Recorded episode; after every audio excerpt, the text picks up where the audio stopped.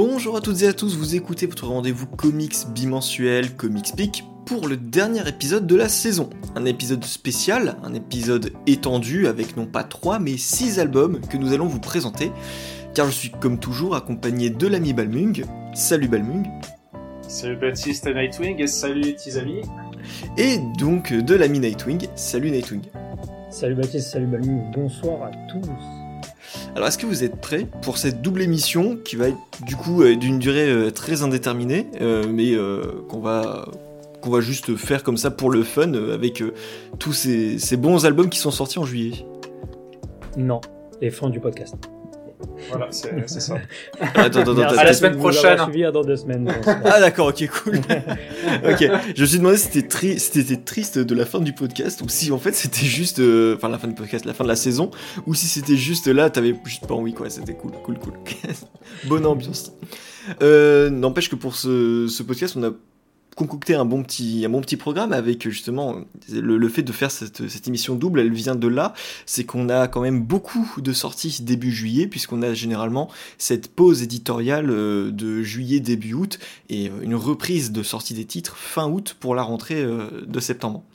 Donc avec toute cette accumulation de titres, on s'est dit, il y a tellement de choses bien, on savait pas trop quoi choisir, on s'est dit, bah allez, on prend tout ce qui nous plaît et on se lance dans une émission double une bonne manière pour nous de, terminer la saison. Et donc, au sommaire, pour cet été, on va vous inviter à voyager avec l'enquête qui pour le coup très imprévisible de Lois Lane dans Lois Lane ennemi du peuple. On va se lancer dans l'exploration des eaux profondes avec Aquaman Andromeda de Ramvi et de Christian Ward. Balmung va revenir sur l'une des premières œuvres de Ramvi justement avec la publication en France de Graffiti's Wall. Et pour la seconde fournée, Nightwing vous présentera euh, l'un de ses récits de cœur avec la réédition de Lazarus chez Urban Comics.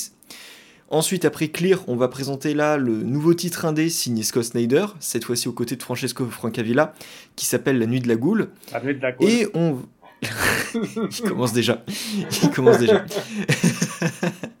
Et on saisit l'occasion de vous parler de l'éditeur Vestron qui publie euh, le second tome de Rome, en août. la, date a légèrement décalé. Mais commençons avec un titre que je n'espérais plus vraiment en fait euh, depuis le temps euh, que l'album est sorti en, VO, puisqu'il s'agit d'une maxi-série Lois Lane par Greg Rucka et Mike Perkins, une histoire complète dans un volume bien épais. Mais alors Nightwing, qu'est-ce que tu as pensé de cette série qui est plutôt à part? Qu'est-ce que j'en ai pensé? Remettons un petit peu d'abord dans le contexte, parce que là, éditorialement en France, c'est très bizarre de le sortir euh, maintenant. C'est clair. Quand on sait que euh, à l'époque, donc euh, Bendis avait mis la main sur tout l'univers Superman quasiment. Donc sur le titre Superman et le titre Action Comics. Donc les titres se suivaient indépendamment ou les deux en à la suite, ça se lisait très bien. Et en parallèle de ça, on a donc Greg Rucka qui a pris le personnage de Lois Lane pour en faire cette maxi-série donc euh, avec euh, Mike Perkins, qui euh, bah, du coup se, se calait très très bien dans dans dans le travail de Bendis et je pense qu'ils ont dû, enfin, c'est même quasi certain qu'ils ont dû penser un petit peu le l'emboîtement de toutes ces séries ensemble.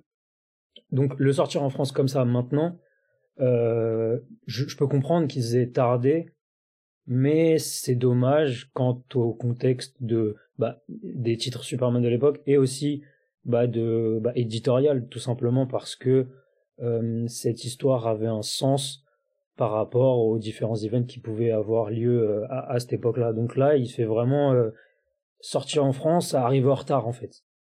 Et c'est dommage pour lui parce que euh, est-ce qu'il va avoir cette cette euh, notoriété suffisante pour attirer le lecteur, je sais pas. En tout cas, je vais essayer de faire mon possible pour vous le vendre. Euh, donc, Greg Rucka, Mike Perkins sur un titre euh, Lois Lane, ennemi du peuple. Donc, c'est une histoire qui va euh, parler essentiellement de Lois Lane qui découvre certains secrets autour, notamment dans un premier temps du, du gouvernement, qui aura certains de ses membres qui vont être plus ou moins corrompus à une différentes échelles de l'État. Et euh, donc tout ça l'embourbe dans des situations plus complexes les unes que les autres. C'est-à-dire que une de ses collègues avec qui elle travaillait de l'étranger se fait assassiner. En découle cette enquête à côté également. Plus des éléments qui vont s'ajouter petit à petit concernant d'autres personnages qu'on découvrira au, cours de l'histoire. Et avec elle, on a un personnage qui fait son retour qui aura été bref mais c'est dommage parce que j'adore ces personnages là et euh, c'est dommage donc euh, le personnage de The Question version euh, René Montoya et donc elle l'accompagne tout au long du titre dans son enquête. C'est un peu la personne qui va lui servir de ils disent de garde du corps dans la série mais pour moi c'est plus que ça. C'est vraiment c'est vraiment sa partenaire dans dans dans toute cette histoire. Et euh, au fur et à mesure de, de leurs enquêtes euh, en découleront des, des révélations euh, des plus euh, complexes sur, sur l'univers d'essai en, en général et le encore une fois j'y reviens parce que parce que c'était le contexte de l'époque les les différents events qui vont qui vont du coup en découler de tout ça. Comment parler un peu plus de l'histoire sans rentrer trop dans les détails et vous donner beaucoup trop de d'indices ou, euh, vous gâcher la lecture, c'est c'est un peu compliqué. Ce que je pourrais dire, c'est que c'est un c'est un polar très clairement euh, qui est je vais dire assez brumeux. Ça a l'air péjoratif, mais c'est pas vraiment c'est vraiment pas l'idée. Euh, il est brumeux dans le sens où on comprend pas tout de suite euh, où ça va.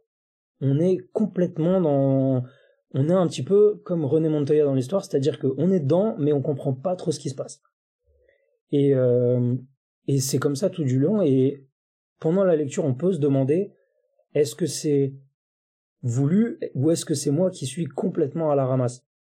Et en fait, c'est clairement voulu. Euh, Ruka écrit son, son histoire, euh, développe son intrigue de façon à ce que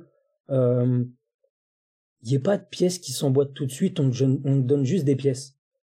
On donne juste des pièces pendant une bonne dizaine de numéros, tout en développant euh, l'aspect de ce qui se passe en parallèle. C'est-à-dire que Lois Lane, à ce moment-là, est maman, euh, elle a une vie de famille qu'elle a plus ou moins mise de côté pour ce qui se passe avec euh, cette enquête-là. Et euh, pour donner un tout petit peu de contexte au début de l'histoire, elle vit à l'hôtel. on voit très rarement son fils dans l'histoire. On le voit qu'à un ou deux moments, je crois, très rapidement. Elle est vraiment, elle est vraiment juste de son côté, sachant que ce qui se passe peut potentiellement mettre certaines personnes euh, certaines personnes en danger et plus particulièrement euh, bah, son mari et son fils et euh, c'est c'est superbement bien écrit à ce niveau-là la, la relation qu'on peut avoir entre Lois Lane d'un côté et son mari qui va être en plus assez perturbé par ce qui se passe autour de de la relation Lois Superman qui est devenue euh, un élément rendu public euh, qui est sorti dans la presse. Donc elle doit jongler en parallèle de, de, son travail avec ce, euh, ce délire médiatique autour du fait que bah oh là là la célèbre journaliste a été vue en train d'embrasser Superman, oh mon dieu, alors qu'elle est mariée. Donc on a tout ce, tout ce côté-là qui, qui se passe en parallèle de l'histoire et qui est superbement bien, bien écrit et pas simplement bêtement là pour euh, pour le dire c'est-à-dire que Ruka euh, en profite pour faire des faire des, petits tacles et même euh, enfin aborder la thématique très franchement de bah comment on traite une personnalité féminine publique par rapport à un homme pareil qui a euh, la même ou voire euh, une plus grande notoriété. Dans le sens où euh, Superman va être bah, va rester Superman alors que Lois Lane va clairement se faire fracasser par tout le monde oh mon dieu cette femme infidèle alors que bah voilà donc tu pourrais retourner dans le sens oh mon dieu Superman couche avec une femme mariée mais personne ne le dit quoi et clairement là Greg Ruka il il aborde le sujet avec cet angle-là et, et c'est et c'est très très très malin de de de faire tout ça en même temps que de gérer son intrigue. Et euh, en parallèle de ça aussi, il va vous rajouter plein de types de, de discours différents, que ce soit politique, que ce soit sur la société, notamment, et en grande partie euh, un propos sur l'immigration, où euh, il va parler d'un personnage dans, dans l'histoire que vous découvrirez, qui est un peu la femme de ménage de, de Lois Lane à l'hôtel. et pareil, avec ça, va embarquer, enfin, il va, il va embrayer sur le fait que l'immigration, le traitement de l'immigration, le rôle que ça a dans son, bien évidemment dans, dans son histoire à lui, mais euh, mais aussi le fait que bah, Superman est aussi un immigré. Et donc ça, il le fait pareil, je trouve, euh, d'une façon euh, très très intelligente, sans sans pourrir son son son intrigue centrale. Donc c'est un titre vraiment passionnant à suivre. Peut-être euh, je dis bien peut-être parce que j'ai eu du mal à, avoir ce recul. Euh, il est très très compliqué à comprendre, surtout pour la fin, pour un non-initié à l'univers d'ici, je pense. Euh, je sais pas ce que ce que t'en dis Baptiste, mais euh, euh la fin pour quelqu'un qui a jamais lu des, comics, qui a jamais vu d'event ou de choses comme ça, pour qu'il multivers, c'est ça reste euh, No Way Home, je pense que ça, ça peut être, euh, ça peut être complexe à, suivre et euh, notamment le fait que tu retrouves euh, avec tout ça on t'aborde ça par le biais de personnages complètement secondaires de l'univers. Même si on reste avec Superman au premier plan, c'est clairement pas le personnage central. Et pour quelqu'un qui ne qui ne qui ne connaît pas le personnage de The Question ou euh, certains autres personnages qui vont tourner autour euh, de ce personnage-là aussi euh, dans cette histoire, je pense que pour quelqu'un qui s'y connaît pas, faudra accepter de pas connaître. Et est-ce que ça va te gâcher la lecture? Je ne sais pas. Mais ça peut être très compliqué. Tu vas avoir aussi d'autres, de toute façon, même sur la lecture, t'as as des points en fait qui vont se rejoindre dans la série, donc notamment aussi Léviathan. C'est vrai que ça peut aussi amener euh, le rendre le titre un peu plus, euh, un peu plus euh, imperméable. En, plus pour pour parler de Léviathan, qui est un, event donc de de Bendis sur l'univers Superman et qui va s'étendre un peu plus à tout ce qui va concerner le les agences d'espionnage de, de l'univers d'ici, qui tombe en plein milieu. C'est-à-dire littéralement, en, numéro 5, on te on te fait, euh, bah, c'est comme si tu avais une légère ellipse en disant, euh, voilà, euh, voir les événements de Léviathan pour raccrocher les wagons sur certains points, et des points qui sont pas essentiels, mais quand même importants, je trouve, hein, pour, pour comprendre notamment la partie de la relation entre Loïs et son père, qui vont je, pense que tu, tu, perds un petit peu de ce côté-là si t'as pas lu Léviathan. Je trouve pas. Est-ce que ça mérite de lire Léviathan? Je sais pas. Je trouve pas. En fait, euh, là-dessus, sur le rapport à la continuité euh, pour Lois Lane, c'est vrai qu'il y a énormément de connexions à faire. Par contre, je trouve que Urban avait fait l'effort de publier Checkmate, et je trouve que Checkmate a beaucoup plus d'importance pour cette série-là que euh, Léviathan. Léviathan, c'est de la surface. C'est effectivement un événement, un numéro qui revient dessus mais pourtant, il revient dessus sur la conséquence et pas du tout les, les enjeux euh, qui étaient euh, ceux de Léviathan. Léviathan, c'était qui est derrière le masque, etc., qui euh, ose avoir cette, cette vision des choses un peu, un peu machiavélique. Au final, une fois que l'identité est révélée, ça, ça fait vraiment le, c'est vraiment tombé comme un cheveu sur la soupe quoi. Et euh, l'important en fait bizarrement le meilleur truc de Léviathan c'est ce numéro dans Lois Lane. Finalement lire Léviathan avant je trouve pas que ça soit nécessaire. Tu passes pas à côté de grand chose par contre Greg Ruka avec Lois Lane poursuit son sorte de Rukaverse euh, de DC avec notamment Checkmate et le personnage de euh, je crois que c'est Jessica Midnight je crois que c'est ça. C'est ça. qui euh, était un personnage très important de sa série Checkmate, que je vous invite du coup à lire. Et euh, c'est vrai que si tu ne sais pas forcément qui c'est, euh, tu te poses pas mal de questions tout au long du, du, titre et tu penses que du coup ça pourrait être une personne de telle ou telle catégorie de personnage et ça, ça, peut te déstabiliser. Mais pourtant, c'est pas grave, tu vois. je pense pas que ce soit si mm. grave que ça. C'est vrai que t'es un peu perdu. Par contre, je trouve que tu apprends beaucoup. Et lire Lois Lane, ça peut peut-être t'inviter à lire Checkmate. Ou, ou inversement, ah on s'en fiche en fait de l'ordre, hein, mais juste si tu veux des réponses à certaines questions, lis Checkmate ou alors fais l'inverse. Ouais. Mais du coup, euh, il, me semble, si je dis pas de bêtises, hein, mais c'est dans Léviathan où t'as l'aspect euh, relation euh, Loïs et son père.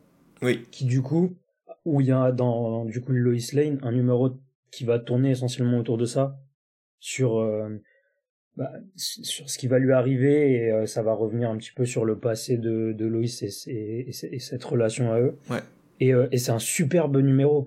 Et je sais pas si si l'avoir lu sans lire Léviathan si tu perds quelque chose en fait. C'est ça que je me demande. Ils auraient pu l'introduire parce que c'est vrai que Léviathan en tant que tel, j'avoue que je l'avais lu à l'époque et il m'en reste que des bribes. C'est tellement, il me semblait pas que ce soit si, si intéressant que ça quoi. En fait, juste euh, se permettre euh, cette petite folie de voler un, un numéro, enfin je sais pas. Après bon, et justement, j'ai été dans le même état que toi, Balmung, quand j'ai lu la Lois Lane. Je ne me souvenais plus de rien de Léviathan. Et je me suis dit, est-ce que ça vaut le coup de le relire avant de poursuivre? Et je me suis dit, euh, c'est long, je me rappelle que c'est chiant, j'ai pas envie de reprendre. du coup, j'ai poursuivi. T'avais eu les deux séries, non? T'avais euh, Léviathan et t'avais eu un, je sais plus, un Aftermath ou je sais pas quoi. Léviathan Strikes ou un truc comme ça. qui était encore moins intéressant. Sachant que, sachant qu'en plus dans le lot, euh, pour avoir le truc vraiment total, je crois qu'il fallait lire aussi un peu Superman à côté. Ah ouais, c'était Action Comics. Action Comics était encore correct, mais euh, par contre, euh, c'était encore correct. Pas... Et avant par rapport au run de Bendis. Oui, parce qu'à la fin, à la fin du run de Bendis, quel, quel calvaire quoi. Ouais. Et donc du coup, voilà, j'ai pas eu envie de relire tout ça, et en ayant fait abstraction de Léviathan, bah, ça m'a pas empêché de prendre énormément de plaisir de reconnaître la qualité du, du titre et de, de comprendre mmh. euh, tout ce que voulait nous transmettre Oka à ce moment-là. Et je trouve que c'est très très fort, ouais. Ouais, il a, il a franchement, c'est, c'est un des, un des points où je trouve que à ce moment-là, s'il y a un truc qu'on peut dire sur, euh, sur l'époque Bendy, sur Superman, c'est que euh, c'était pas génial. Non, c'est clair. En général, clairement pas. Mais tout était bien pensé en général. C'est-à-dire que euh, c'est des c'est des histoires où qui bah, comme je disais tout à l'heure ça ça se lit très bien indépendamment mais tout s'emboîtait très très bien que ce soit euh, ces deux titres à lui euh, ces events et et Greg Ruka à côté ça ça rappelait l'époque un peu avant. fin 90 début 2000 où tu avais un, un univers Batman par exemple qui qui était passionnant à suivre même en lisant des titres aussi obscurs que des, je sais pas, des, des, des, des, j'allais même jusqu'à dire des sidekicks de sidekicks, où tu retrouvais des events où tu avais peut-être six titres entiers qui se retrouvaient à converger dans un même, euh, et que, et que toutes les pièces s'emboîtaient très bien. Et là, on retrouvait cet aspect-là qu'on a perdu, pour moi, ces 15, presque 20 dernières années, qu'on retrouve plus vraiment dans l'univers d'ici. C'était cette, euh, cette, cette cohérence du tout en fait.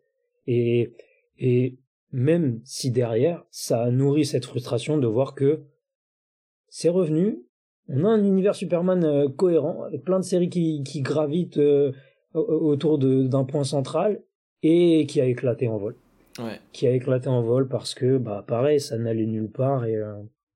Oui, bon après. Euh, je pense que à côté ça suivait pas. Hein. Je pense que clairement ça suivait. Non, non, c'était un problème de direction éditoriale. Il y avait juste là une bonne intention sur l'univers Superman.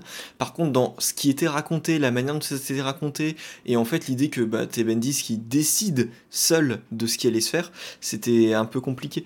Par contre, je suis trop content que tu fasses ce petit retour là sur euh, l'idée de de de convergence entre les, les titres et euh, les oh. personnages et l'univers entier. Et ah, non, pas, pas la série Convergence, non, désolé. Non, non, moi c'est c'est plus le c'est plus ce concept-là qui est. Alors, vous, enfin, quand on est en France, on a quand même l'avantage d'avoir, euh, notamment au niveau d'Urban, hein, je précise. Après, Panini, euh, c'est autre chose. On va dire que oui. Euh, bon, c'est le fait d'avoir justement ces recueils qui vous permet justement de pouvoir suivre ces séries-là quand ça ça diverge entre je sais pas combien de séries Alors que quand vous êtes en VO, c'est un véritable calvaire, t'es en train de lire la série, puis en fait, tu comprends qu'en fait, euh, tu comprends rien à l'histoire, tu te dis, ah putain, je suis en train de lire un numéro 3. Ah, mais attends, il fallait que je, il, fallait que je pense à, à commander Teen Titan aussi. Ah ouais, non mais attends, ils auraient pu me le marquer quelque part. Ah ouais, Il dit, ah ben si, on l'a marqué, regardez, si vous étiez allé sur notre site, vous l'auriez vu. Ah bah, oui, merci. t'as lu Nightwing, t'as lu Nightwing numéro 4, et ben enchaîne avec Girl numéro 9, mais ouais, c'est, c'est compliqué. C'est vrai que c'est un peu une partie compliquée, mais en même temps, c'est ce que je trouve génial dans les comics, c'est dans l'idée d'une continuité d'un univers partagé, où tu vas avoir des des petits euh, coucou, il y a des répercussions de tel événement dans tel autre événement. Et tu te dis, ah mais bien sûr, vu que c'est le même univers, c'est logique qu'on en parle, même si t'as pas envie de lire. là, ils font écho à Léviathan.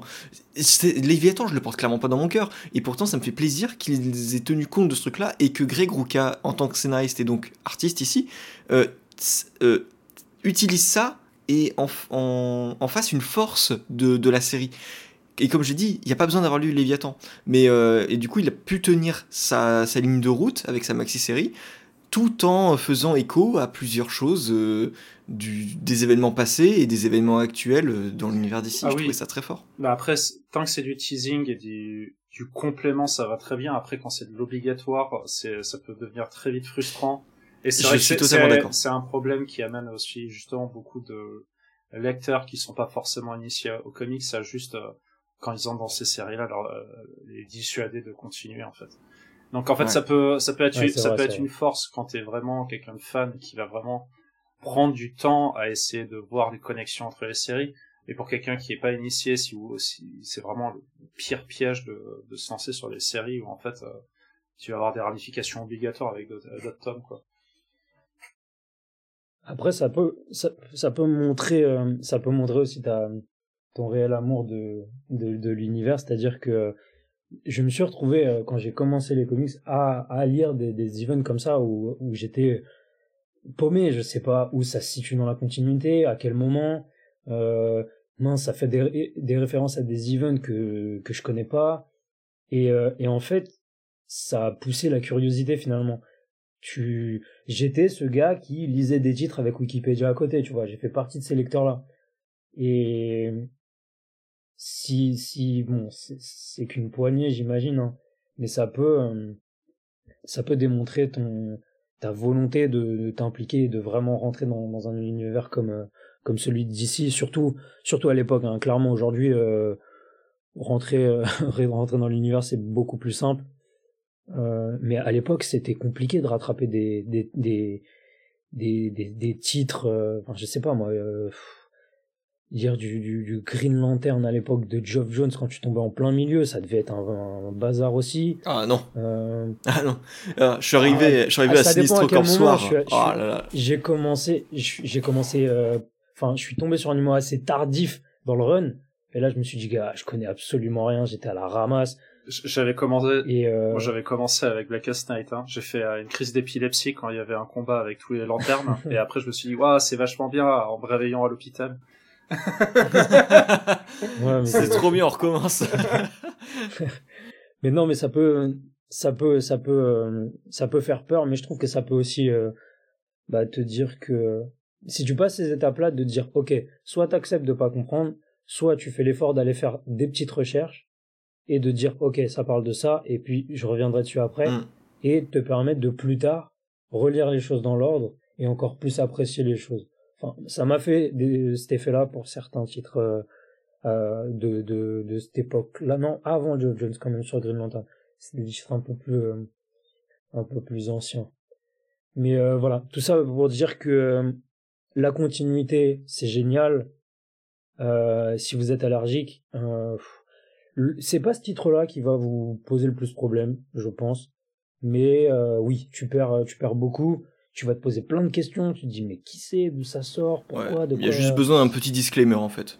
Ouais, il y a, y a un petit truc euh, à, à, savoir, je pense, surtout arriver clairement au dixième numéro, parce que c'est le dixième numéro qui va vraiment euh, mettre un petit peu toutes les cartes sur la table en, en réalignant les choses, faire s'emboîter les pièces que tu as accumulées tout au long des, des, des, des dix premiers numéros, et raccrocher les wagons avec tout ce qui a été euh, tout ce qui a été Rebirth et euh, les conséquences et même le enfin moi je l'ai vu comme ça mais euh, c'est c'est peut-être euh, l'expérience de, de la lecture, c'est que ça faisait quand même un peu moins que c'était Superman Reborn. J'ai peur de dire une bêtise. Rebirth, non, je sais plus. Non, non, non. enfin, alors, non. non, le, le tu sais, le, le mini euh, event où tu vois, euh, enfin, on t'explique un petit peu euh, bah, la fusion des deux Superman. Oui, oui, oui mais c'est, mais c'est, c'est non, mais il s'appelle, euh, il s'appelle de mémoire, il s'appelle euh, Rebirth parce que du coup, c'est aussi un problème avec la, avec justement le Rebirth qui est le, alors je crois que c'était ça, non, je sais plus.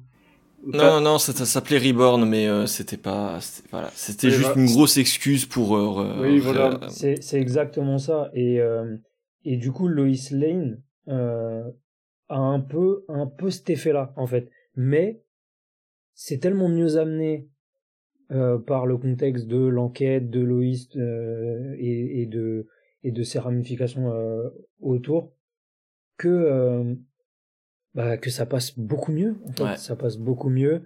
Et et tu as lu en fait avec cette histoire même si tu si tu continues pas derrière à suivre les différents events ou choses comme ça, tu as lu une histoire du début à la fin qui se suffit à elle-même. Exact. Exact. L'avant, là, tu n'as pas un discours qui est là pour t'enfumer comme excuse, tu as toute une aventure. Et du coup, l'aventure te fait passer la pilule et du coup, tu comprends qu'il y a une certaine logique dans la transformation et la conséquence.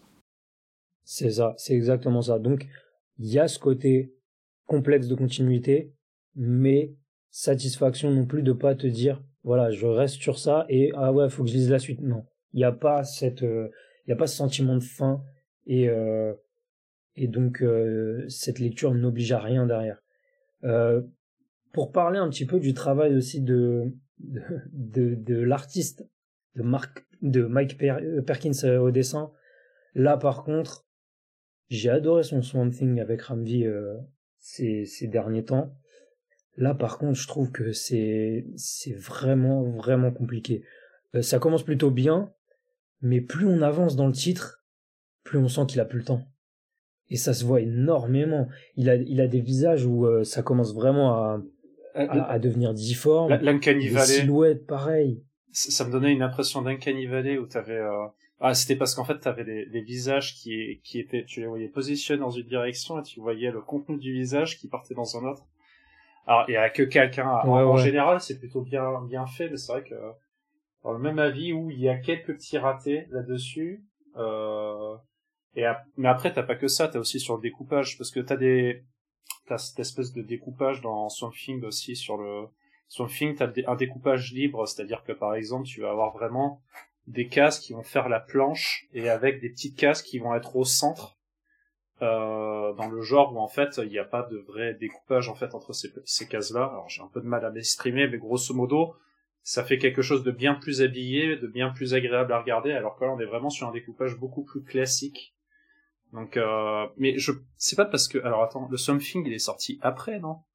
Oui, oui, oui. En fait, la Lois Lane, c'est un titre de 2019. Hein, ça, ça date d'il y a 4 ans. Mm. Ouais, voilà, c'est ça. Donc, je pense qu'à mon avis, entre-temps, il a pris un peu de bouteille quand même euh, là-dessus, quoi. Ah oui, mais il a, alors, Mike Perkins l'a interviewé à la Paris Fan Festival, et c'est un mec génial en fait. Il, peut faire peur comme ça d'apparence, avec euh, ses, cheveux un peu euh, dressés en l'air, euh, un peu à mode acteur de, Buffy dans les années 90. Mais c'est un gars qui est adorable, et bah, il, est anglais, hein, il est britannique, et il a un humour anglais, mais je, je, je l'adore énormément. Et il est super euh, super accessible et euh, il me disait il, avait dit que euh, pour Something justement il avait il est allé beaucoup plus loin et qu'il avait eu une très bonne entente avec avec Ramvi justement qui, qui lui a permis ça en fait. Par contre, on n'a pas parlé de, Lois Lane, mais du coup je me dis et le connaissant avant, je suis d'accord qu'il y a eu une sorte de, grosse évolution avec Something et que pour ses travaux à venir, il veut maintenir cette, cette qualité-là et cette, euh, cet effort. Par contre, euh, je peux vous dire que le, son Lois Lane était enfin, pourtant très très bon par rapport à ce qu'il faisait avant également. Je me souviens pas avoir lu. Euh, ce que j'aime bien, c'est le, c'est les regards aussi. Mais bon, bref. Non, je, j'y reviens après. Je te laisse peut-être finir Nightwing. Ouais, enfin, c'est moi, c'est ce sentiment-là, c'est que on sent vraiment que plus tu avances, plus plus, enfin, il, enfin, moins il avait de temps en fait. moi, je trouve que ça se ressent beaucoup, surtout quand tu le lis comme ça d'une traite. Et c'est c'est un petit peu dommage parce que parce que Mike Perkins, bah oui, c'est c'est Swamp Thing il fait un travail extraordinaire. Et je sais pas pour vous, mais je trouve que je sais pas si c'est l'ancrage ou la colorisation. Il euh, y a un truc qui me dérange, mais je saurais pas dire quoi. Je trouve que c'est pas ce qui lui correspond le plus en fait. Alors je suis d'accord avec toi, et en fait c'est une période où je pense qu'il y avait une recherche euh, d'équipe, parce que il a changé pas mal de fois d'équipe. Euh, il était avant chez Marvel, il avait bossé sur Carnage avec Gary Conway, et il avait quelque chose de beaucoup plus numérique sur Carnage qui accentuait effectivement l'horreur, mais en fait ça déshumanisait tout et t'avais très peu de choses perceptibles par l'œil, du coup tellement c'était sombre. Euh, ensuite mm. là Lois Lane, il avait, je trouve qu'il avait radicalement changé pour un aspect un peu plus euh, cap, c'est-à-dire comics des années 2000, euh, fin des années 2000 quoi. Et euh, moi, j'aime beaucoup, j'aime beaucoup le rendu. Je suis d'accord sur le fait que ça fatigue. Et là, je regarde un petit peu sur les dates de sortie des, des singles. Effectivement, il y a eu du retard pour le numéro 10. Et je pense qu'ils ont dû vouloir accélérer pour terminer la série euh, avant l'été 2020. Donc, euh, je pense qu'il y a, effectivement un petit peu de ça. Mais sinon, franchement, c'est un, une ambiance visuelle que, que moi j'adore très particulier. Enfin, j'adore tout particulièrement ce genre d'ambiance. Euh, on reparlera de Lazarus qui est un peu euh, qui est un peu ce même genre de de polar sombre. Euh, à, et... à, croire que c'est le même auteur. Hein. C'est ouais, comme quoi. L'univers est bien fait. Mais euh, mais j'adore ça et je trouve que là il s'est super bien bien entouré aussi pour pour Lois Lane et ça m'aurait ça m'aurait déçu de de pas avoir justement cette ambiance là où euh, où clairement le côté euh, super héroïque euh, est, secondaire on est vraiment dans une dans un dans un dans un polar sombre ou des ruelles de des The Question qui va interroger des criminels qui on est dans on est dans ce genre d'ambiance. Et et c'est là franchement moi je c'est mon kiff personnel ce genre de, de titre là et ce genre euh, d'atmosphère. Donc euh, foncez si vous êtes euh, client de ce genre de, de récit, foncez si vous êtes un amoureux de l'univers Superman, parce que je trouve que le développement de Lois Lane dedans est particulièrement intéressant, que ce soit en tant que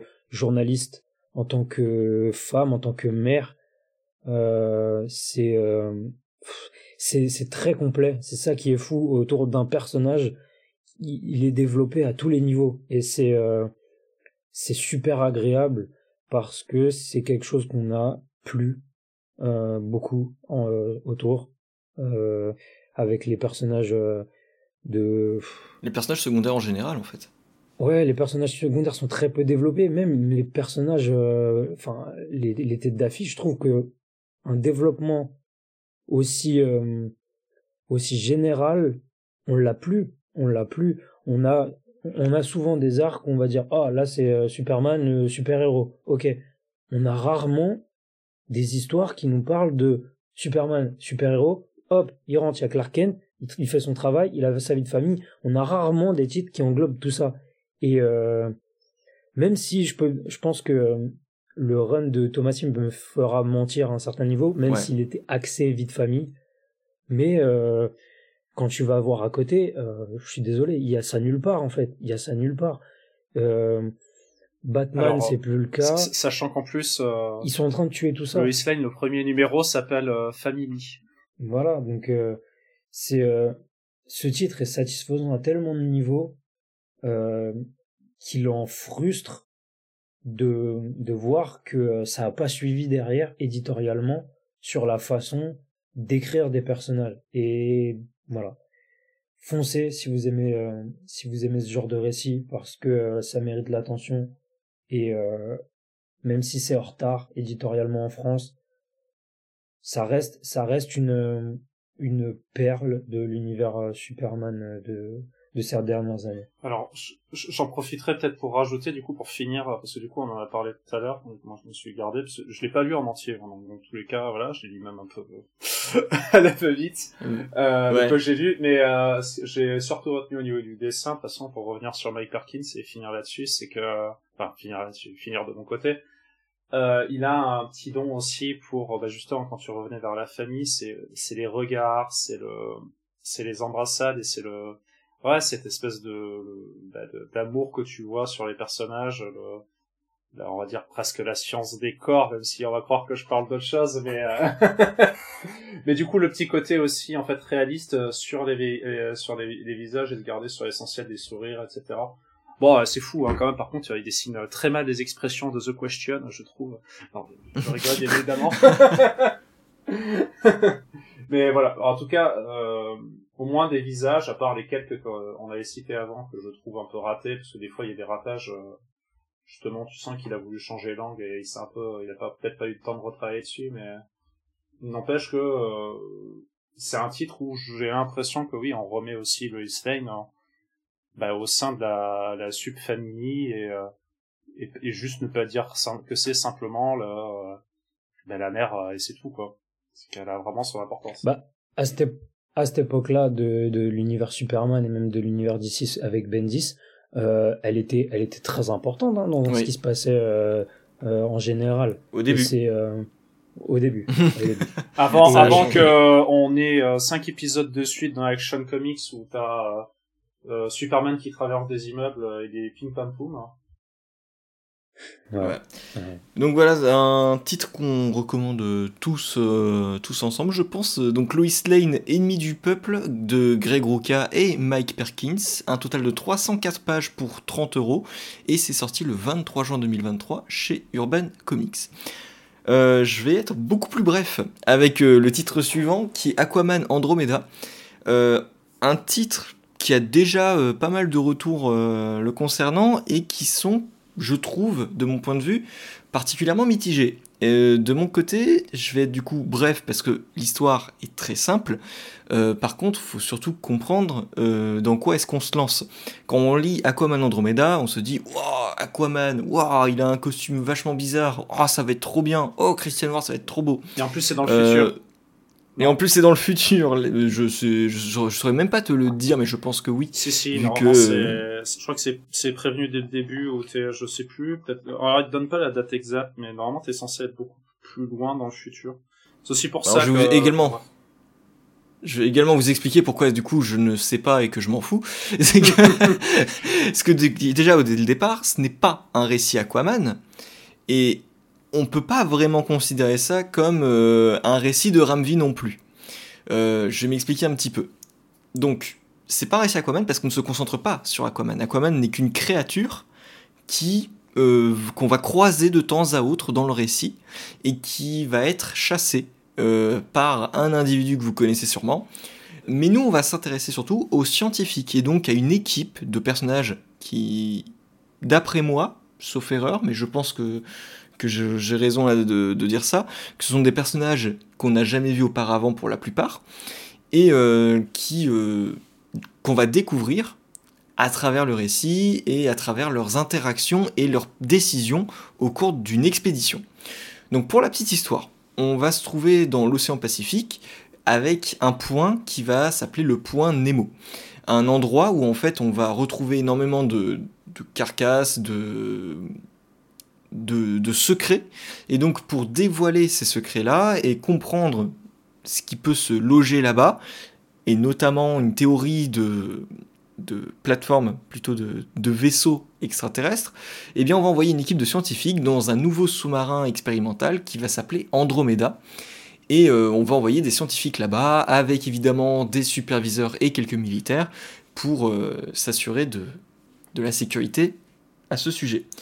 Évidemment, ça ne va pas forcément se passer comme prévu, il va y avoir plusieurs problèmes, plusieurs décisions personnelles qui vont nuire à tout ça, et on va se retrouver dans quelque chose qui se rapproche entre Alien, Abyss, côté référence cinématographique, mais l'intention de Ramvi n'est pas de faire ce qu'il fait d'habitude. Il s'intéresse à des personnages humains dont il va développer certaines, certains comportements et certaines décisions passées problématiques, comme toujours. Par contre, il ne va pas en faire un récit de super-héros et il va s'intéresser là à une sorte de condensé de légendes euh, et de mythes marins pour en proposer une sorte de synthèse à travers un titre Aquaman. Donc là-dessus, c'est euh, un petit défi, mais un récit qui n'a pas vraiment plus de prétention que ça. C'est Ramvi qui se dit j'ai envie d'écrire une histoire à propos des légendes marines et de ce que j'aime dans les légendes marines. Donc je trouve ça plutôt cool dans le rendu final. C'est vrai que ça crève pas d'originalité, mais c'est sympa. Euh, là où j'ai également vu des, retours un peu euh, étranges de mon point de vue, et c'est un truc qui m'énerve un peu en général, c'est que Christian Ward, c'est un artiste de fou. Il a fait Odyssey, qui était putain de magnifique, il a fait Black Bolt, qui était putain de magnifique, là il fait Aquaman vous attendez évidemment à ce que ce soit très beau, et je trouve que c'est très beau, mais là où je trouve euh, des retours qui m'énervent un peu, c'est euh, Ah mais c'est pas comme euh, d'habitude, ah mais c'est pas comme dans le tel autre récit qu'il a pu faire. C'est normal, il évolue. il évolue. On a plus de reflets, on a un recours au numérique qui est peut-être plus visible, mais un recours qui est également logique, parce qu'il va travailler également à présenter un univers aquatique, mais il le présente également avec des sortes de références à la manière dont il a présenté l'univers spatial dans Odyssey ou dans euh, Black Bolt, Flèche Noire en français. Et t'as pas que ça d'ailleurs aussi. Hein. Tu peux rajouter aussi le fait qu'il y a aussi de l'influence du scénariste, qui est même flagrante dans le deuxième numéro, si tu regardes un peu les couleurs. Les, bah, par exemple, euh, si, on, si les gens ont déjà lu les Lastar, euh, voilà, je pense à couleurs, ça, ça, se, ça se sent directement au niveau des choix de couleurs. Vous laissez aussi de rendre un peu hommage à l'auteur lui-même. Alors tu vois, je l'aurais, je sais pas si c'est clairement référencé à, à Ramvi parce que je trouve que Christian Ward l'utilisait déjà beaucoup. Alors, oui, il utilisait beaucoup. J'ai pas mais, les, mais bizarrement. J'ai pas les planches en tête, tu vois, mais. Mais en fait, je euh, pense et je pensais surtout à Christian Ward auparavant pour ses choix de couleurs. Après, sans doute qu'il y a quelque chose autour de ça également. Ah, mais t'as, en fait, c'est tout simplement, c'est juste pour plus de contexte sur la scène, c'est grosso modo. Euh, dans le titre, il y a beaucoup de scènes, un peu de flashback sur les différents membres de l'équipe, et t'en as une justement où ça se passe à Mercy, qui est, si je dis pas de bêtises, c'est pas en Inde justement, Mercy, et du coup, euh, directement, ben, grosse référence, euh, les mêmes couleurs que les Lastar. Donc ça, voilà. c'est vrai que oui. j'ai un peu de mal à, pas, à ne pas voir en fait un lien, sachant que sur l'entièreté du titre, on ne reverra pas, enfin, on verra ces, ces, couleurs, mais pas épurées au point où elles sont toutes seules euh, dans, Ouais, d'accord. Je pensais aux scènes euh, qui sont comme la plupart aquatiques euh, et je pensais pas à ce, ce flashback là mais du coup là euh, là que tu le dis je me dis effectivement euh, c'est vrai que Enfin, grosse coïncidence si c'est pas le cas quoi. Et sachant un peu comment boss Ramvi, ça m'étonnerait pas qu'il ait donné quelques indications là-dessus euh, et spécificités pour ça. Donc euh, ça, ça m'étonnait pas du tout. Euh, et donc par rapport à ça, qu'est-ce que je voulais encore dire? Donc c'est un récit qui va rompre les attentes. Et je comprends du coup les réactions qui puissent être un peu déçues, déçues que ce soit pas le meilleur titre de Ramvi, parce que si vous attendez à quelque chose qui puisse rivaliser avec les Lastar, bah, vous allez être un petit peu déçu. Par contre, ça s'intègre totalement dans l'évolution et dans une étape euh, pour euh, les artistes que sont Ramvi qui arrive chez DC et qui euh, tente de s'approprier les personnages pour en faire quelque chose de nouveau et en fait même a tendance à écarter les personnages pour vraiment les présenter comme des sortes de légendes. Ici avec Aquaman, je trouve que c'est très réussi. Et à côté de ça, Christian Ward qui va continuer d'expérimenter, qui va continuer d'expérimenter pour se performer. Et je trouve, enfin, je trouve ça génial. Je trouve ça génial, les artistes qui cherchent à, s'améliorer à travers des récits. Alors non, c'est pas un récit iconique, c'est pas un récit culte qui va euh, vous présenter euh, une nouvelle étape dans l'histoire d'Aquaman, c'est clair. C'est un récit qui, qui sort de, totalement de la continuité. C'est un récit indépendant qui utilise Aquaman. Rien de plus. Alors, je suis un sac à merde, juste pour dire, merci, c'est pas une ville, en fait, je m'étais, c'était, j'étais persuadé que c'était, parce qu'en fait, il le mettait en titre de partie, mais c'est le nom de l'un des personnages qui, lui, est indien. Donc, euh, voilà. ok. Quelle pomme tu es après? Euh, non, mais t'en fais pas. Et donc voilà, moi j'ai fini avec ça et c'était un petit peu un, un, léger coup de gueule par rapport euh, au retour que j'ai pu voir.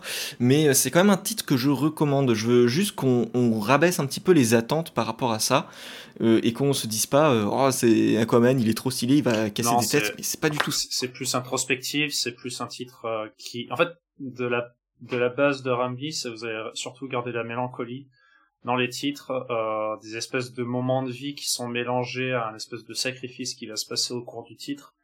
C'est assez particulier, c'est mm. vraiment... Euh, c'est une expérience qui n'est pas là pour faire du super-héros. Euh, comme t'en parlais justement, c'est vrai que pendant tout le début du titre, le personnage d'Aquaman est présenté comme la force de la nature, la force des mers, euh, un protecteur comme on veut, ou plus exactement comme un monstre, parce qu'il a vu qu'on est un peu dans un futur, euh, tu vois qu'il est déjà un peu difforme et qu'il est un peu gangréné par la mer en lui-même.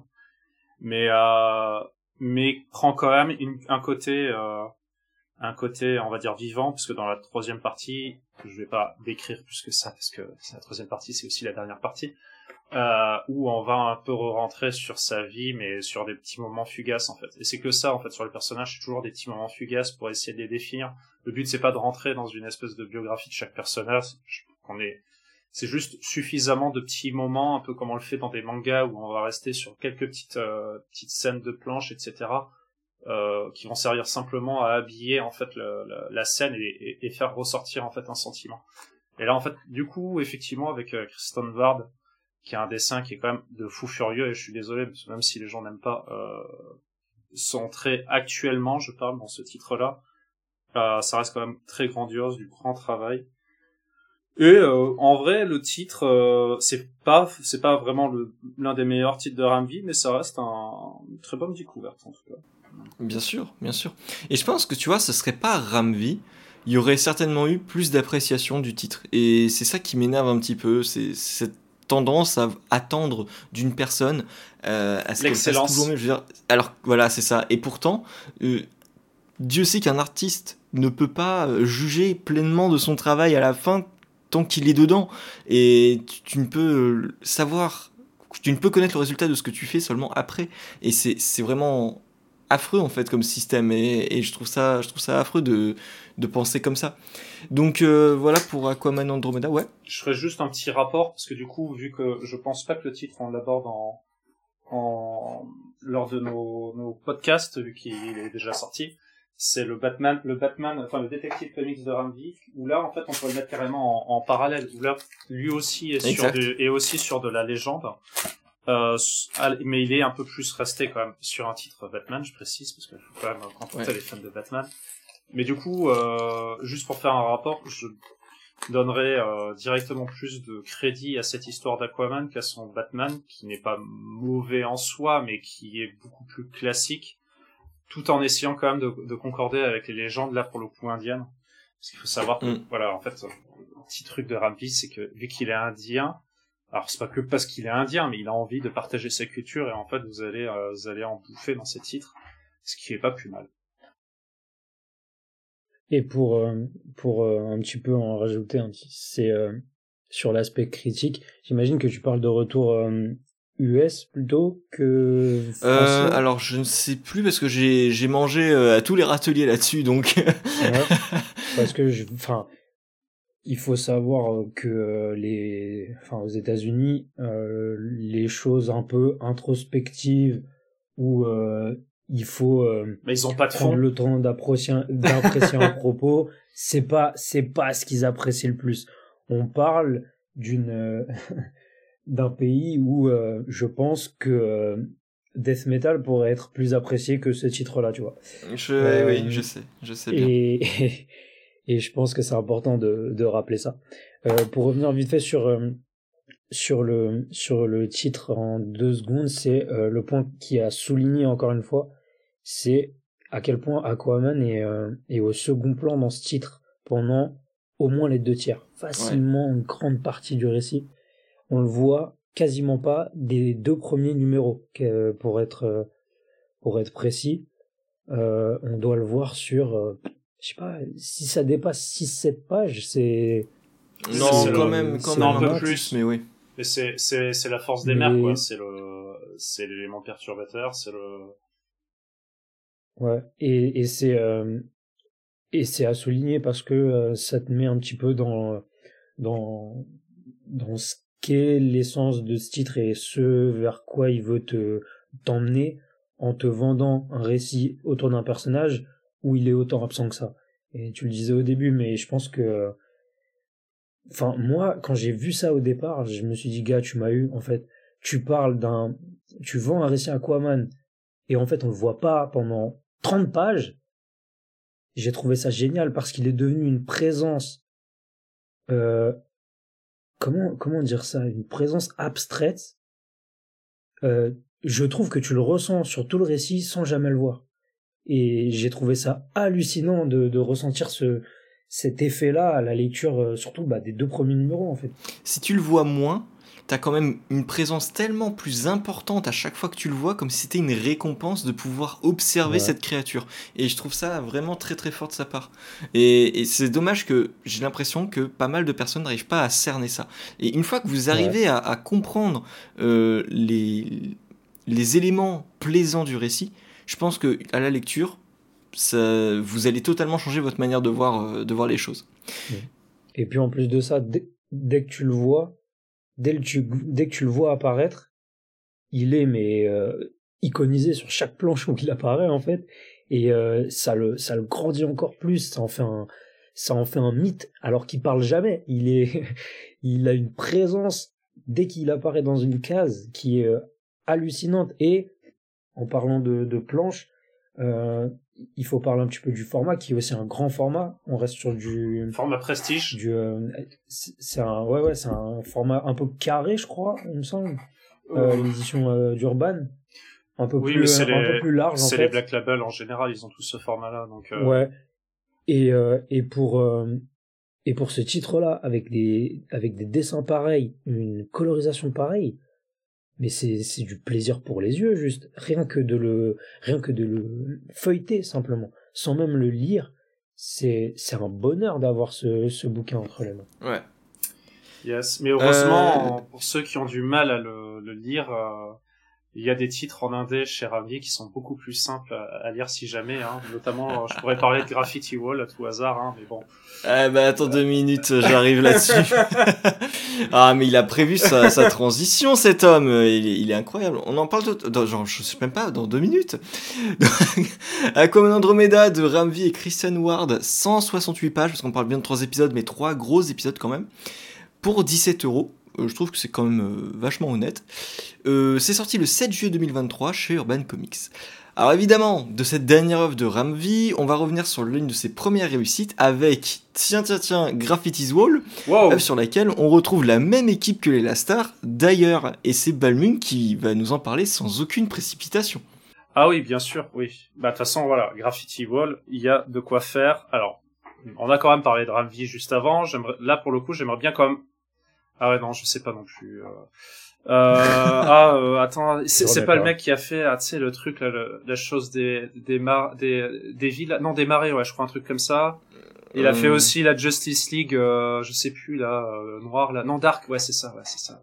Donc alors on, va y revenir. Euh, Ramvi du coup, alors je ne sais pas c'est quoi son nom en entier, c'est dingue, j'ai essayé de chercher par curiosité, j'ai toujours pas réussi à trouver, de quoi V était euh, était tiré. Donc euh, bon, il arrive à, à, bien garder son anonymat. Alors peut-être que c'est vraiment son nom et que c'est que juste une lettre et je suis complètement débile. Ou alors c'est une IA. Ouais, c'est ça. Bah oui, bah c'est peut-être ça. Hein, euh... non, c'est tendu d'avoir des.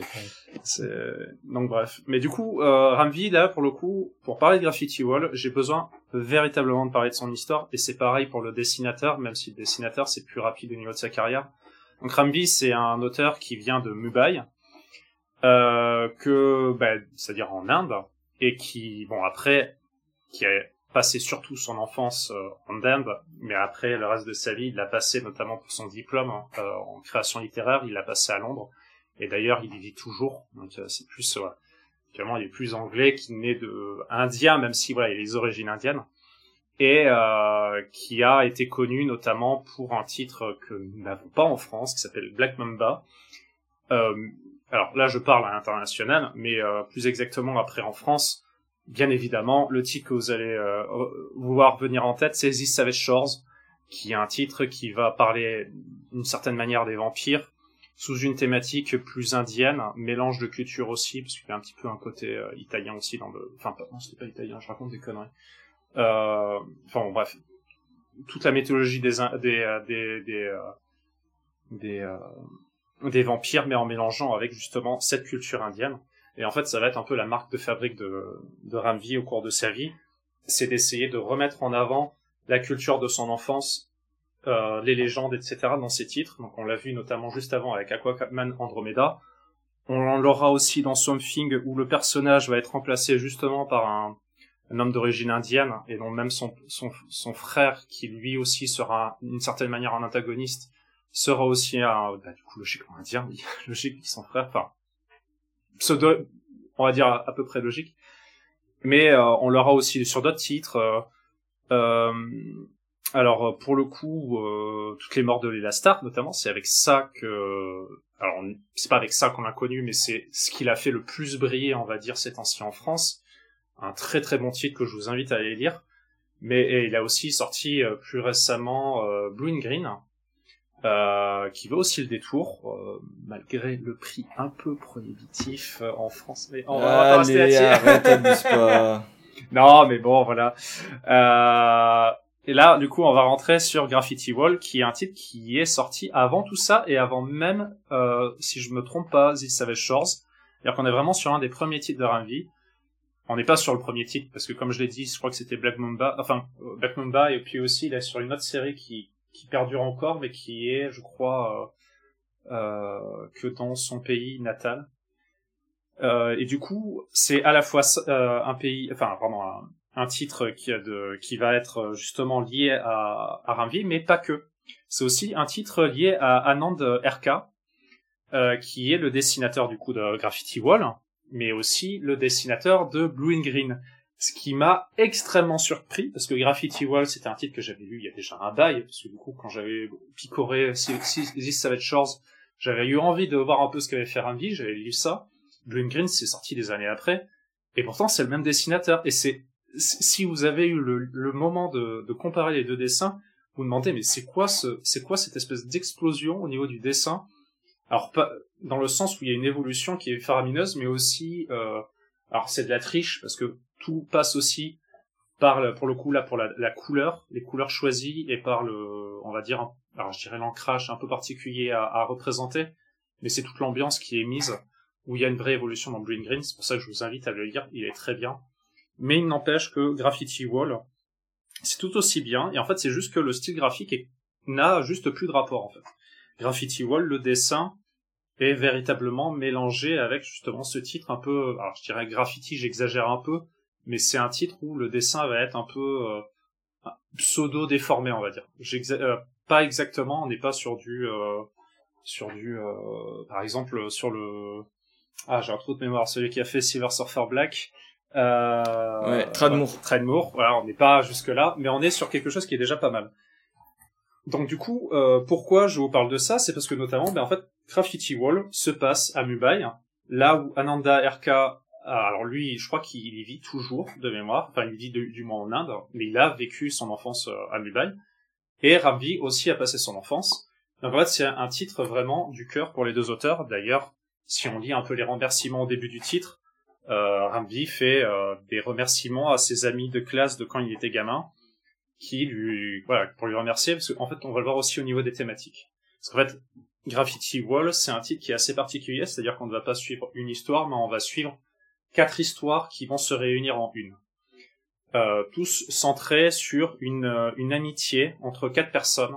Alors, un peu particulier, plus exactement une amitié entre trois personnes, mais une quatrième amitié qui est en, fil à travers ces quatre histoires. Donc on va suivre euh, dans ce cas-là quatre enfants. Je vais je vais le faire dans l'ordre parce que des quatre histoires. Donc on va suivre d'abord Suresh. Je dois alors je, le dis d'avant, je dois peut-être je vais sûrement très mal dire les noms parce que du coup je ne suis pas habitué à ça. Mais Suresh qui est euh, pour le coup un enfant qui est dessinateur de graffiti et qui est aussi bah, dessinateur en général, qui essaie de travailler un petit peu son, son dessin euh, et euh, et qui lui va être un peu euh, en fait, c'est que des histoires courtes et en fait, on va juste pour préciser, on va suivre que des enfants qui sont généralement pauvres.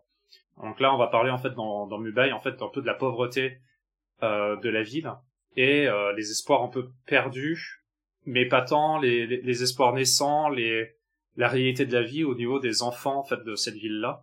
Du coup, de, ces, de cette amitié de quatre, de quatre enfants.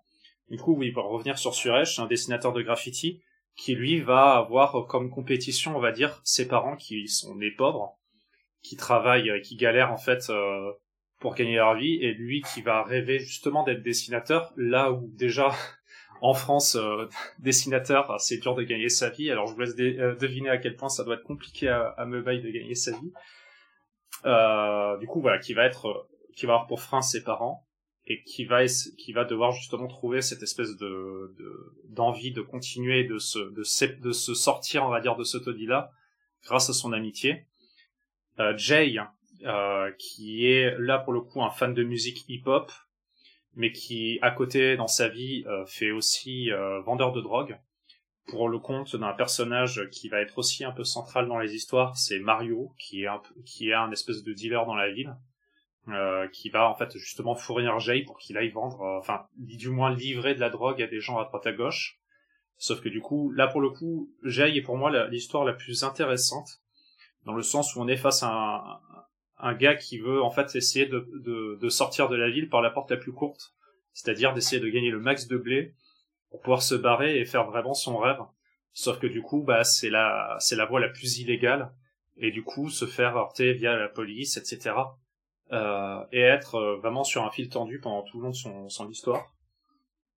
De l'autre, on va voir aussi Shazma, qui est pour moi un peu l'histoire la moins intéressante, vu qu'on va suivre là pour le coup un espèce de rêveur poétique, c'est-à-dire que c'est un, c'est un chinois, enfin si, ce que je comprends, c'est qu'il est à moitié chinois, et qu'en fait, il travaille en fait à, quand il a du temps euh, pour un, restaurant chinois où il pète un câble parce qu'en fait, euh, t'as un petit côté un peu raciste dans le pays, dans le sens où, enfin, ou plutôt d'amalgame, pardon, où pour eux, en fait, les Asiatiques se ressemblent un peu tous. Du coup, ils, ils doivent se balader dans le restaurant avec un, le drapeau, enfin le, le, le, drapeau du soleil levant, donc du coup du, du, Japon, et dit mais c'est absolument pas ça, c'est vraiment pas ça que je vends, et en plus du coup voilà, réseau asiatique, restaurant asiatique où on te sert des nems quand on en sert des, des sushis, ce qui n'a pas de sens. Donc euh, voilà, et du coup qui lui est euh, pour le coup a le moins de rêves dans le, enfin qui rêve du coup de vivre de ses œuvres, sauf que bon voilà les poèmes etc c'est même euh, c'est assez compliqué d'en vivre et qui lui va aussi euh, entretenir un, un une euh, un amour on va dire caché pour le, le quatrième personnage que nous allons voir très vite qui est Serra et Serra c'est une fille qui va vivre en fait un peu comme un trophée pour Mario dont j'ai parlé avant donc le dealer de la ville qui euh, lui donne des rêves, c'est-à-dire qu'en fait, Sarah est une grande fan de, de films et elle rêve de devenir actrice. Sauf qu'en fait, bon, elle va vite comprendre que Mario, lui, veut la garder euh, dans Meubail et, euh, et sous son son joug pour, euh, ben voilà, parce que c'est une très jolie fille, j'ai envie de dire. Et du coup, elle aussi va chercher un moyen de s'échapper de cette ville-là et qui, elle, va, bah, disons, plutôt bien réussir son coup sur ce cas-là même si on ne va pas avoir euh, le fin mot de l'histoire, parce que c'est un peu le, le cas de toutes ces histoires-là, c'est-à-dire qu'il n'y a pas de, euh, on va dire de, c'est pas pour spoiler, mais c'est juste qu'en fait il n'y a pas de fin vraiment valide. Mais la, la, seule fin va être plus, on va dire, euh, intérieure sur les personnages qui vont apprendre justement une leçon à travers leur histoire, mais aussi euh, à quel point en fait l'amitié peut être intéressante dans leur, leur relation. Parce qu'en fait toutes ces histoires-là ont quand même pour, pour but qu'en fait tous ces personnages-là sont des amis, mais aussi qu'en fait il y a un espèce de, hub dans la ville qui est en fait un espèce de mur en mur en ruine en plein milieu de ruines enfin un mur en plein milieu de ruines où ces enfants vont se retrouver. Et dont la plupart des histoires vont commencer euh, soit vont commencer sur ce mur là soit l'histoire va se terminer autour de ce mur là et, euh, et voilà. Et en fait du coup c'est un c'est un récit qui est véritablement je pense un c'est un titre qui est assez mélancolique hein, il faut le dire d'avance qui est un récit qui est quand même plein de vie, plein d'espoir, mais aussi qui présente un peu la dureté de la vie et euh, mais de la vie et de la rue en fait et justement de la pauvreté. Dans ce cas-là, pour le coup, c'est un récit qui n'est, je pense, pas très compliqué à comprendre. Je pense que de toute façon, la lecture, ça se passe assez vite. Il n'y a pas vraiment de, il a pas besoin de grosse introspection sur sa vie là pour la comprendre. c'est vraiment une, une œuvre de début de Ramvi et qui pour moi euh, justement va quand même à l'essentiel et, euh, et qui est pour moi l'une des meilleures œuvres de Ramvi même si c'est l'une de ses premières. C'est-à-dire qu'en fait euh, il avait déjà compris euh, dans quel euh, quel chemin il allait prendre pour faire ses récits. C'est à peu près tout ce que j'ai à en dire. Si je dois revenir vite fait sur le dessin comme je l'ai dit on n'est pas du tout sur le dessin que vous aurez avec Blue and Green. C'est parce que là du coup si vous pensez que c'est le même dessin vous êtes complètement chamboulé. Et c'est un dessin qui euh, qui est un peu plus particulier, qui peut être un peu plus vague par moment, euh, qui va faire un peu graffiti, j'exagère un peu, mais c'est un voilà, c'est un peu c'est un peu le cas. Et euh, mais qui a quand même un espèce de charme. En fait, on s'y fait assez rapidement.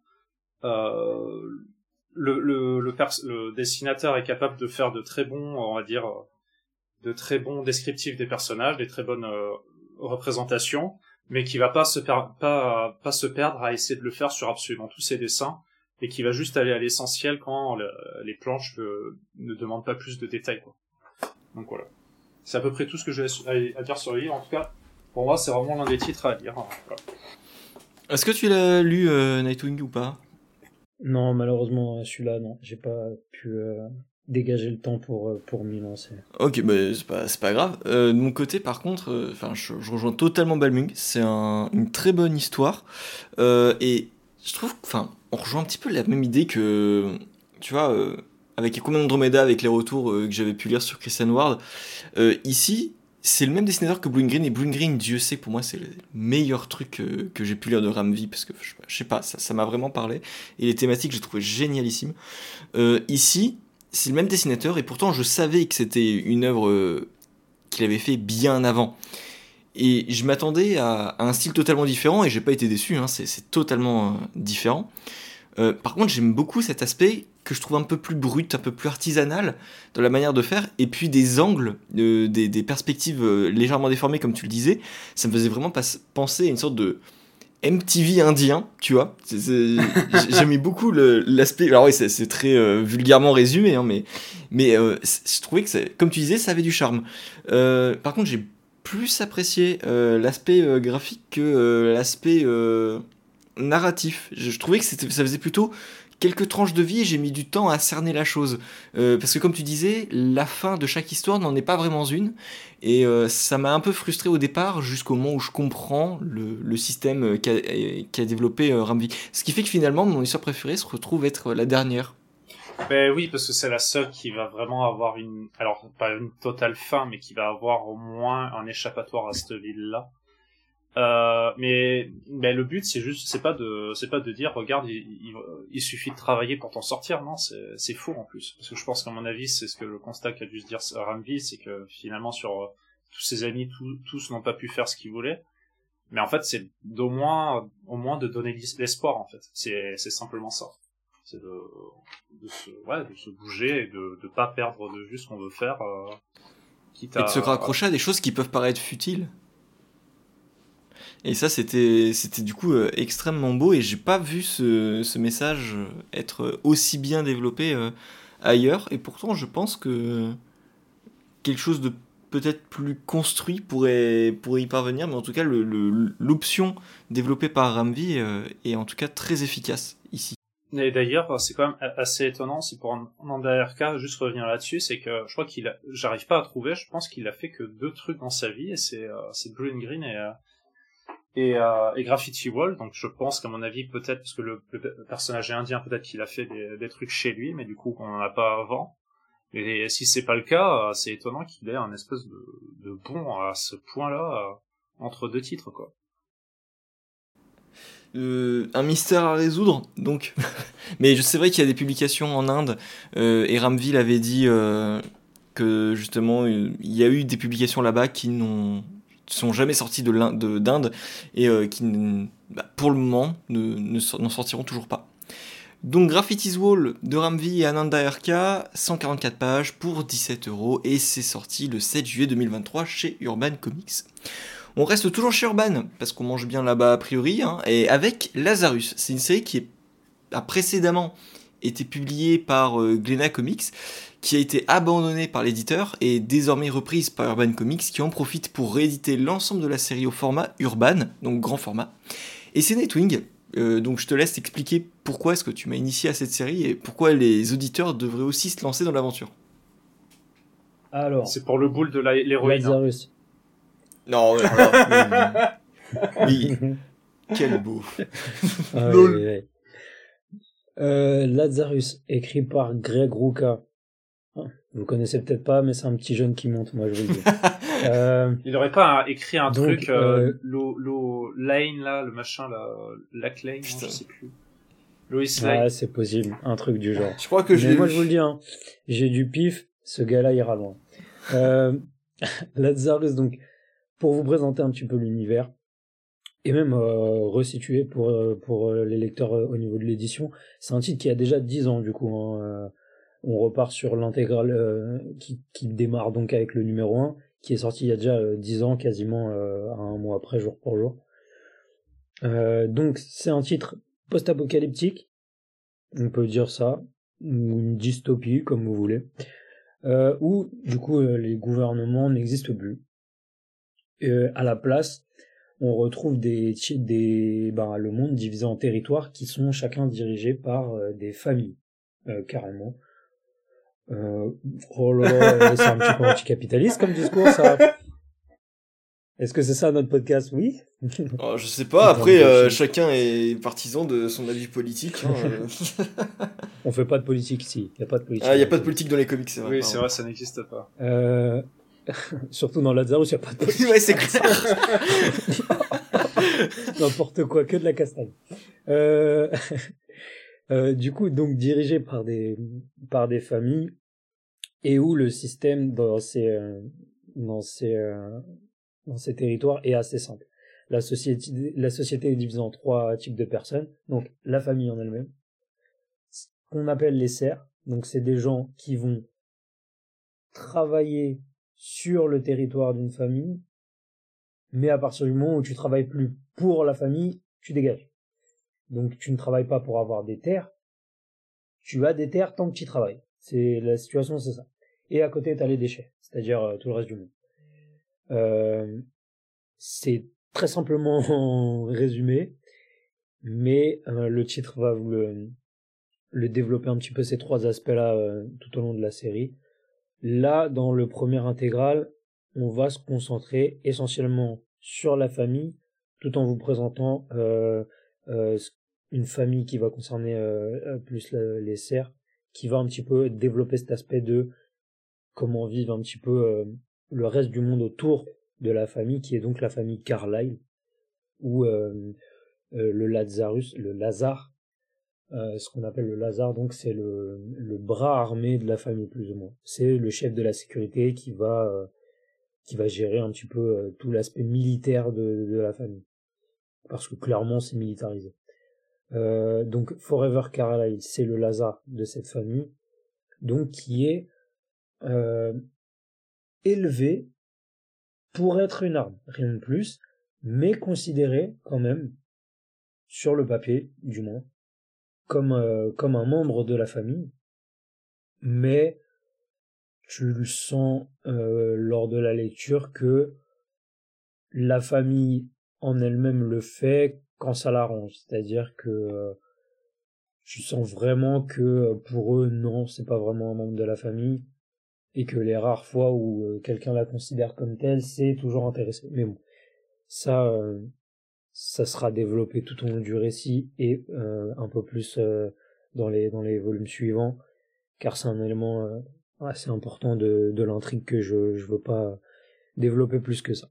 Donc on suit cette cette cette Lazare qui donc a été élevé par directement une personne qui ne fait que l'entraîner et qui est euh, supervisé donc par le, le, père de la famille, le patriarche, qui lui va être juste une figure euh, pour elle euh, presque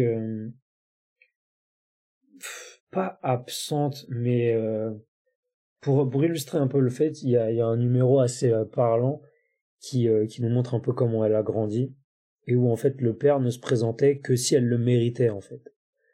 Et ça un petit peu illustre son, traitement au sein de la famille, ce, ce, ce, numéro-là.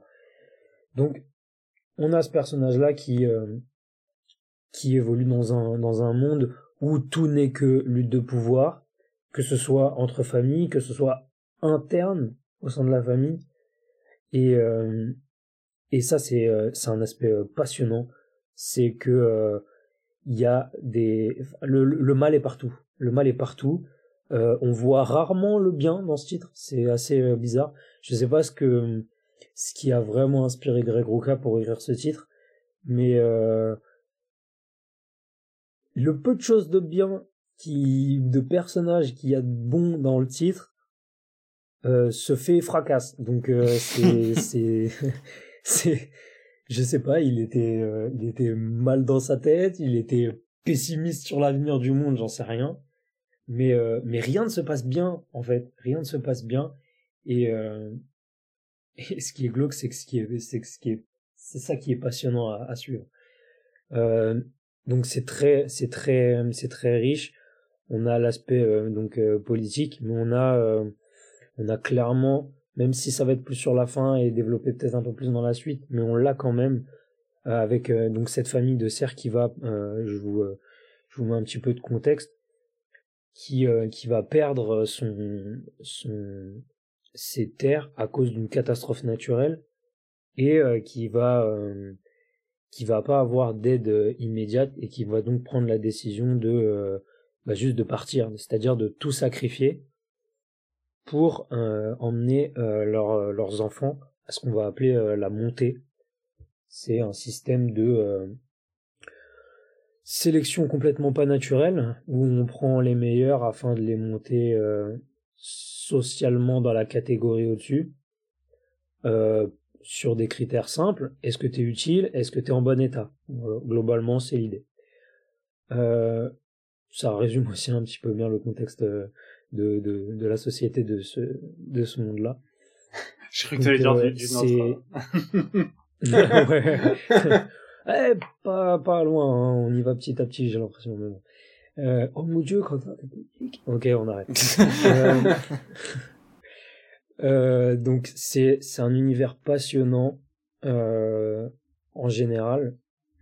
Euh, un personnage principal euh, que moi je trouve superbe alors que c'est un personnage qui dit peu de choses mais tu vois beaucoup de choses sur elle et euh, et encore une fois c'est un truc que j'ai pas dit sur Lois Lane mais euh, Greg Ruka euh, pardon je vais lancer un truc que tout le monde sait depuis longtemps mais c'est fou ce qu'il écrit bien les personnages féminins voilà je le dis oui oui euh, Wonder Woman c'était c'était une folie tous ces personnages féminins sont superbement bien écrits et, euh, et là, ça, ça manque pas non plus.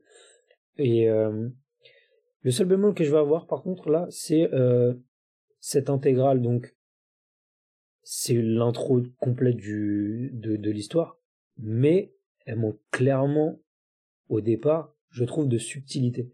C'est-à-dire que c'est un truc qui m'a choqué à, à, la relecture, que dont je me souvenais pas euh, de, de mes lectures précédentes. C'est il y va direct sans mettre de sans mettre de de ouais de de, de subtilité dans sa façon de dire les choses c'est on te dit les choses sans te sans te l'amener vraiment avec l'histoire. On te dit hey regarde hey il se passe ça. Alors voilà c'est comme ça que le monde fonctionne. Mais c'est presque comme ça que les personnages te parlent et te présentent les choses. Et euh, et ça m'a fait sourire au début. Je me suis dit mince c'est c'est fou comment c'est quand le gars euh, enfin perd pas de temps mais ça m'a pas ah choqué parce qu'en fait euh, tu te dis que c'est comme ça que les personnages dialoguent. C'est comme ça que les informations sont transmises dans ce monde là donc pour moi c'est exactement comme ça que ah l'histoire est racontée. Donc j'avais pas de, de problème vis-à-vis de ça. Et au contraire je trouvais que l'introduction elle est brutale tout comme tout est brutal dans ce monde-là. Donc ça me choque pas. Et au contraire, j'ai bien aimé, parce que en plus de ce sens-là, je trouve que ça te lance dans un univers avec des codes qu'on t'impose tout de suite. Et ça ne changera jamais, parce que le, le monde est fait comme ça. Et euh, on, on te lance dans un univers qui a déjà un vécu. et c'est à toi de prendre le train en route avec les outils qu'on te donne au fur et à mesure et de faire un petit peu d'efforts. Et encore je trouve que contrairement à d'autres récits qu'on a pu voir au, cours de cette saison je pense à ce titre là qui était pas génial avec les télépathes bah, c'est les pattes. bah, télé... Elle peut pas chercher plus loin. Euh, où en fait, justement, là, tout était beaucoup trop forcé. Il y avait beaucoup de dialogues pour pas grand chose. Ici, les dialogues ont toujours du sens et il y a très peu de répétitions. Les répétitions, quand, elles y, quand il y en a, bah, c'est parce qu'elles sont nécessaires. Et je trouve que c'est c'est très efficace, ça va droit au but. Ah ce qui fait que le premier numéro de 24 pages, il te présente tellement de choses. J'étais sur le cul à la fin, je me suis dit, mais merde, mais c'est donc ça un excellent premier numéro en fait. bah, c'est un, un, peu ça, mais je sais pas. Moi, c'est la, la, la, façon, c'est, je dirais pas brutal, mais euh, c'était très, très, très, gros comme. Euh, parce que c'est vraiment au niveau des dialogues où tu sens, euh, comme tu dis, c'est c'est cash. On dit, voilà, c'est comme ça. Mais ouais, mais on dirait vraiment que t'as oublié de mettre de la forme autour de ta façon de le dire et tout ça. Ça faisait bizarre. alors, et ça m'a fait sourire. Ouais. Sur la forme, je suis d'accord. Par contre, dans la manipulation, il est très très bon aussi. Ouais, ouais, ouais. C'est vrai que c'est vrai que vu comme ça, euh, il, ouais. Je comprends un petit peu ce que tu veux dire. Parce que j'ai commencé le, l'équivalent du troisième TPB, je crois que c'est vraiment la, bah, je crois que c'est les derniers épisodes de toute façon de, de ce volume-là, parce qu'il prend un peu sur le troisième TPB, j'ai l'impression aussi. Où euh, t'as un personnage à qui il est arrivé une sacrée merde, qui se retrouve aux commandes d'un avion et qui dit juste pute, pute, pute, putain. et t'as toute une page d'insultes et tu sens. Bah, disons que la haine se fait bien sentir. Et, euh, et vraiment, il y a, y a, une nuance sur la fin où il est. Et putain, je l'aime. Et je dis, c'est trop fort. c'est vraiment très, très, très fort. C'est je sais pas, je sais pas comment c'est possible parce que comme là, la dont tu l'as résumé, on dirait vraiment du young adulte en fait, tu sais, du genre euh, voilà, il y a trois euh, classes, etc. Euh, que le sort vous soit favorable, très bien. Un truc gros, mais gros, mais tellement gros. Et en fait, c'est dans les relations où il va se faire ressortir tout l'intérêt du titre et son personnage féminin aussi et c'est vraiment génial. Du coup ouais bah merci pour la découverte parce que j'étais passé totalement à côté et je me disais ouais c'est peu grave je laisse tomber. je le lirai peut-être un jour au cas où, mais ce un jour qui veut dire jamais. Et euh, là, là j'ai commencé, c'est pour ça que je n'ai pas lu La Nuit de la Goule, qui est le titre suivant, parce que oh. je suis, je suis sur Lazarus et je vais finir Lazarus, c'est certain. Oh, moi, j'ai pas eu autant d'attirance que ça sur le titre, mais bon. Euh. Après, c'est plus parce que ah je suis pas très fan de, de trucs euh, espionnage, et là surtout c'est géopolitique action, mais avec un personnage en plus euh, directement, tu vois la référence à du Lara Croft. Euh.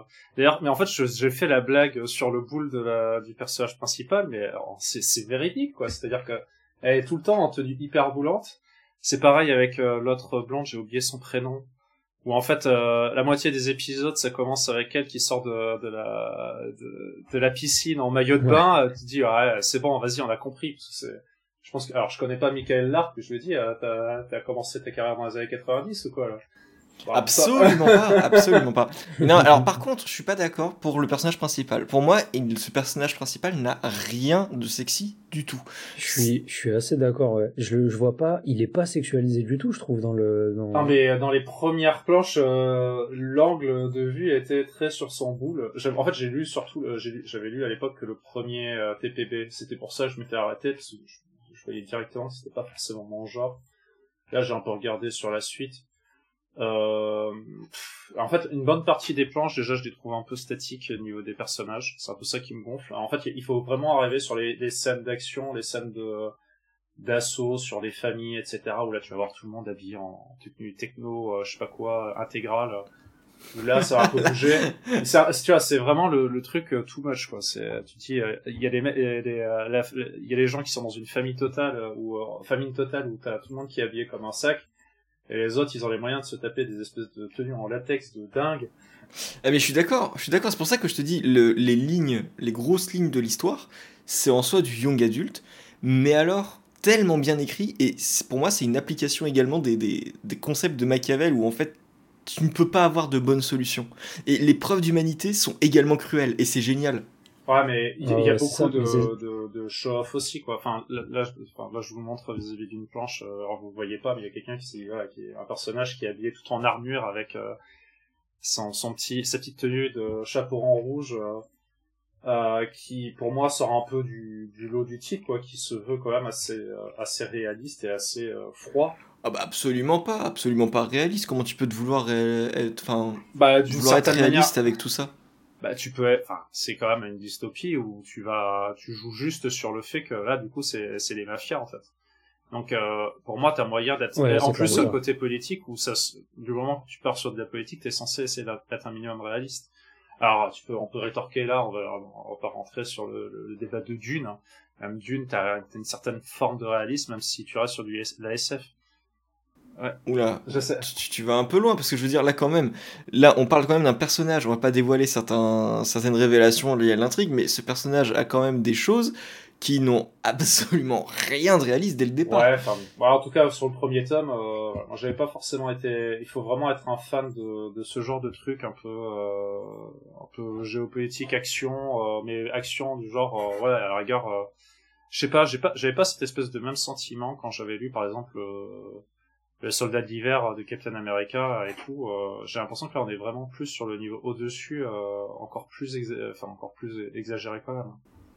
Je trouve pas du tout justement. Je trouve justement qu'on est plutôt de, dans cette catégorie de Winter Soldier où on a de la science-fiction, euh, quelque chose de très dynamique, des dialogues vivants, et c'est vrai par contre que je te rejoins sur l'aspect statique de certaines scènes qui peuvent être un peu longues, et peut-être que c'est pour ça que tu parles de géopolitique, etc. Mais je trouve qu'il n'y a pas d'aspect géopolitique ultra développé. Je trouve que c'est justement développé comme il faut, comme une sorte de guerre de territoire, avec une paix, une guerre, etc et euh, que tu as juste ce, des tensions sur les décisionnaires. Et c'est juste ça. ça, ne va pas plus loin. Et dans ce registre-là, tu es plus sur un registre de dispute familiale que sur un registre euh, de dirigeants euh, qui parlent de hiérarchie, etc. en tout cas, voilà. C'est à peu près mon avis. C'est vrai que ça, du coup, le, titre, ça fait quand même très longtemps, parce que je l'avais lu avant même son, sa sortie en France. Enfin, il était sorti en TPB en VO. Là, j'ai eu le temps à peine de m'y remettre, et j'avoue que bon, je, je sais pas si je m'y lancerai. du coup, je, je préférerais, tu vois, je préfère par exemple mon titre qu'il y a après, mais bon. Je vous laisse terminer là-dessus. mais justement, là, tu, ça m'étonne parce que Lazarus, j'aurais été, j'aurais vraiment misé là-dessus, comme quoi t'aurais aimé euh, Lazarus. Ouais, bah après, c'est, c'est un genre, quoi. C'est un genre, euh, je suis pas forcément, pour le coup, le plus aficionné là-dessus, quoi. Après, pour, euh, pour aller dans ton sens, le, le premier intégral m'a donné un petit effet de, comment dire ça, en fait, je poursuivais la lecture et euh, j'ai continué après la fin de, du coup du contenu de ce premier intégral. Et en fait, tu te rends compte que euh, que dès le ce qui va être le deuxième intégral, tu on monte d'un level déjà euh, par rapport à tout ce qui a été mis en place dans le dans le premier, que ce soit au niveau des familles et que ce soit au niveau de la de de l'intrigue interne à la famille Carlyle et aussi par rapport à, au personnage de, la, famille qui va du coup euh, avoir les enfants qui vont participer à la montée. Euh, on a on a tous tout de suite une montée dans le dans le comment on parlait on parlait déjà du fait que c'était un peu brut dans sa façon d'aborder les choses dès le premier dès le premier numéro et ton et ton intégration dans dans son univers là mais dès l'arrivée de la troisième famille en concret dans la série, on passe hop, level au-dessus dans tout ce qui va être violence, dans ce qui va être conséquence, dans ce qui va être euh, et c'est euh, c'est impressionnant de voir que d'un numéro à l'autre on est passé de de bah, d'un niveau totalement au-dessus dans euh, dans l'impact de, de, de ce qui se passe. Et et c'est franchement ça, ça te donne envie que de s'enchaîner en fait ce titre. C'est une c'est une folie. Tu, tu, ne peux jamais t'arrêter en fait. Et du coup euh, pour quelqu'un qui qui a envie de lire la totalité de la série euh, est-ce qu'il n'y a pas une espèce de lassitude euh, sur la suite? Parce que je crois qu'il y aura quoi? Il y aura du coup trois intégrales c'est ça? Pour l'instant sachant que euh, euh le huitième ah oui, ok. tome est sorti donc en même temps. Ah, il est pas fini. C'est pas une série non, non, non, non, non. Là, ils en sont. Attends. En tout et pour tout, je crois qu'il y a une trentaine de numéros, sans compter euh, une mini-série euh, Ryzen à côté. Oui, donc il y aura au moins trois tomes. Euh, ouais, ouais, ouais. On est à 35 numéros pour l'instant, je crois, quelque chose comme ça, en tout. je miserais sur 4 volumes avec la mini-série, ouais. Et franchement, non, je, en tout cas, moi, je l'ai pas eu, la lassitude. Et, euh, il faut dire que, euh, en fait, il y a tout qui peut que me plaire dès le début. Parce que tu commences en disant c'est un titre de Greg Ruka, accompagné par Michael Lark au dessin. Moi, c'est bon, tu m'as perdu. Enfin, tu m'as perdu. Dans le sens où je suis comme un fou. Parce que, euh, moi, je trouve hmm. que, et c'est pour ça que je faisais un petit peu le comparatif avec Mike Perkins sur Lois Lane. Euh, tu vois, du Michael Lark sur euh, Lois Lane, je crois que j'aurais encore plus apprécié Lois Lane parce que je suis totalement fan de son trait, mais surtout de son ambiance visuelle au niveau des couleurs et de, et de ses décors. Euh, c'est magnifique. Je trouve ça magnifique. L'ambiance qui en ressort, juste à, juste à, feuilleter les pages, tu sais très très bien dans quel genre d'univers et dans quel genre d'histoire euh, tu, tu tombes. Et, euh, et j'ai pas souvenir d'une seule page euh, foirée en fait. Je trouve que c'est du visuellement c'est une pépite. Lazarus c'est une pépite pour moi qui suis passionné de ce genre de. Bah, tu disais toi c'est un petit peu moins ton délire Balmu, mais moi j'adore ces ambiances là et c'est du pain béni ce titre à ce niveau-là. C'est vraiment du pain béni. Et du coup, là, je ressors tout juste de Gotham Central par Ruka et Lark, justement. Et euh, c'est vrai que là, en ayant lu Lazarus juste après, euh, c'est un level up encore une fois. Hein. C'est un, truc de fou. Euh, Michael Lark arrive à te faire passer du polar à du, de la SF. Je le trouve très très fort là-dessus sur sa manière de s'adapter au genre. C'est vraiment très très bon. Je, jamais de la vie je l'aurais imaginé sur de la SF et ça marche très très bien. Mmh. Donc je pense qu'on a fait le tour du, sujet. Donc pour résumer, Lazarus intégral numéro 1, euh, possiblement en 3 ou 4 volumes, écrit par Greg Ruka et dessiné par Michael Lark, 264 pages pour 28 euros au format urban, donc euh, entre guillemets franco-belge. Euh, c'est sorti le 7 juillet 2023 chez Urban Comics et on vous le recommande chaudement. Alors, si vous vous souvenez, on vous avait parlé de Clear et dans l'entretien avec Thierry Mornay, on vous avait dit justement que Delcourt avait mis la main sur les futures créations de Scott Snyder qui enchaînent les collaborations. Mais évidemment, là, on va laisser Balmung vous expliquer, parce qu'il a encore teasé son titre, vous expliquer de quoi il en retourne avec l'album La Nuit de la, Gaule. Attention ah au jeu de mots. la Alors, c'est juste que la traduction française fait vraiment très ridicule. Mais d'un côté, après, c'est directement Alors, je pense que c'est un, truc de la... directement inspiré de La Nuit des Morts Vivants et quand on connaît le, la thématique du livre, euh, c'est même, en, fait, c'est obligatoire, tout simplement. La Nuit des Goules, euh, c'est un titre de, de Scott Snyder et Francesco Francavilla. Alors, j'ai parlé de Francavilla. Alors, je peux vous parler de Snyder, hein, c'est simple, voilà. Batman c'est bon, on peut passer à la, suite. Du coup, on va parler de euh, Frank Avila. euh, alors non, Snyder, il a fait aussi Death Metal, euh, ce qui n'est pas une bonne chose. C'est un, un personnage qui a fait des très, qui a fait en début de sa carrière des très bons titres et que euh, maintenant, euh, on a peur entre chacun de ces titres si ça va être de la merde totale ou est-ce que ça va être quelque chose d'à peu près potable. Là, pour le coup, on n'est pas sur un titre qui est si ambitieux que ça, mais qui vaut quand même le, le détour. Mais voilà, notamment pour Frank Avila. Alors Avila, c'est un auteur italien qui a commencé sa carrière environ vers 2006. Euh, on le connaît surtout parce que c'est Monsieur Pulp et Monsieur Horreur. Il a fait des titres euh, type Black Beetle, qui est grosso modo un, espèce de héros euh, sans pouvoir, mais qui est pendant la deuxième guerre mondiale et qui est voilà un personnage un peu espion, etc., qui est bien en super super héros, même voilà même sans pouvoir et qui va être euh, dans un monde un peu sombre. Euh, il a aussi travaillé sur Afterlife with Archie, qui est un excellent titre qu'on n'aura jamais la fin parce que le, scénariste est un sac à merde. Euh, je suis méchant avec, mais d'un côté, maintenant que Riverdale est fini, il avait dit que quand il aurait fini avec ses séries, il allait reprendre la série. Il ne l'a pas fait. Je ne peux plus le croire. Qui a un titre, grosso modo, c'est un what if sur l'univers d'Archie où il y a des zombies ça paraît extrêmement naze comme ça, mais en fait, rien qu'à avoir du euh, Avila avec euh, son style, ça vaut le détour. Il a fait aussi un The Spirit, euh, Corpse Maker, qui là, il est tout seul aux commandes. Il n'y a pas, bien évidemment, il n'y a pas Will Eisner, euh, le créateur de The Spirit, parce que voilà, ça, était déjà un peu, était déjà un peu plus avec nous depuis depuis déjà plusieurs années. Ouais, c'est voilà. rapport au dessin essentiellement. Maker, c'était fait. Et euh, après, il a fait d'autres choses. Hein. Là, je parle vraiment sur ces titres indés que je vous recommande chaudement. Il a fait aussi d'autres titres, mais le problème, c'est qu'il est rarement, en fait, entièrement sur ces titres-là.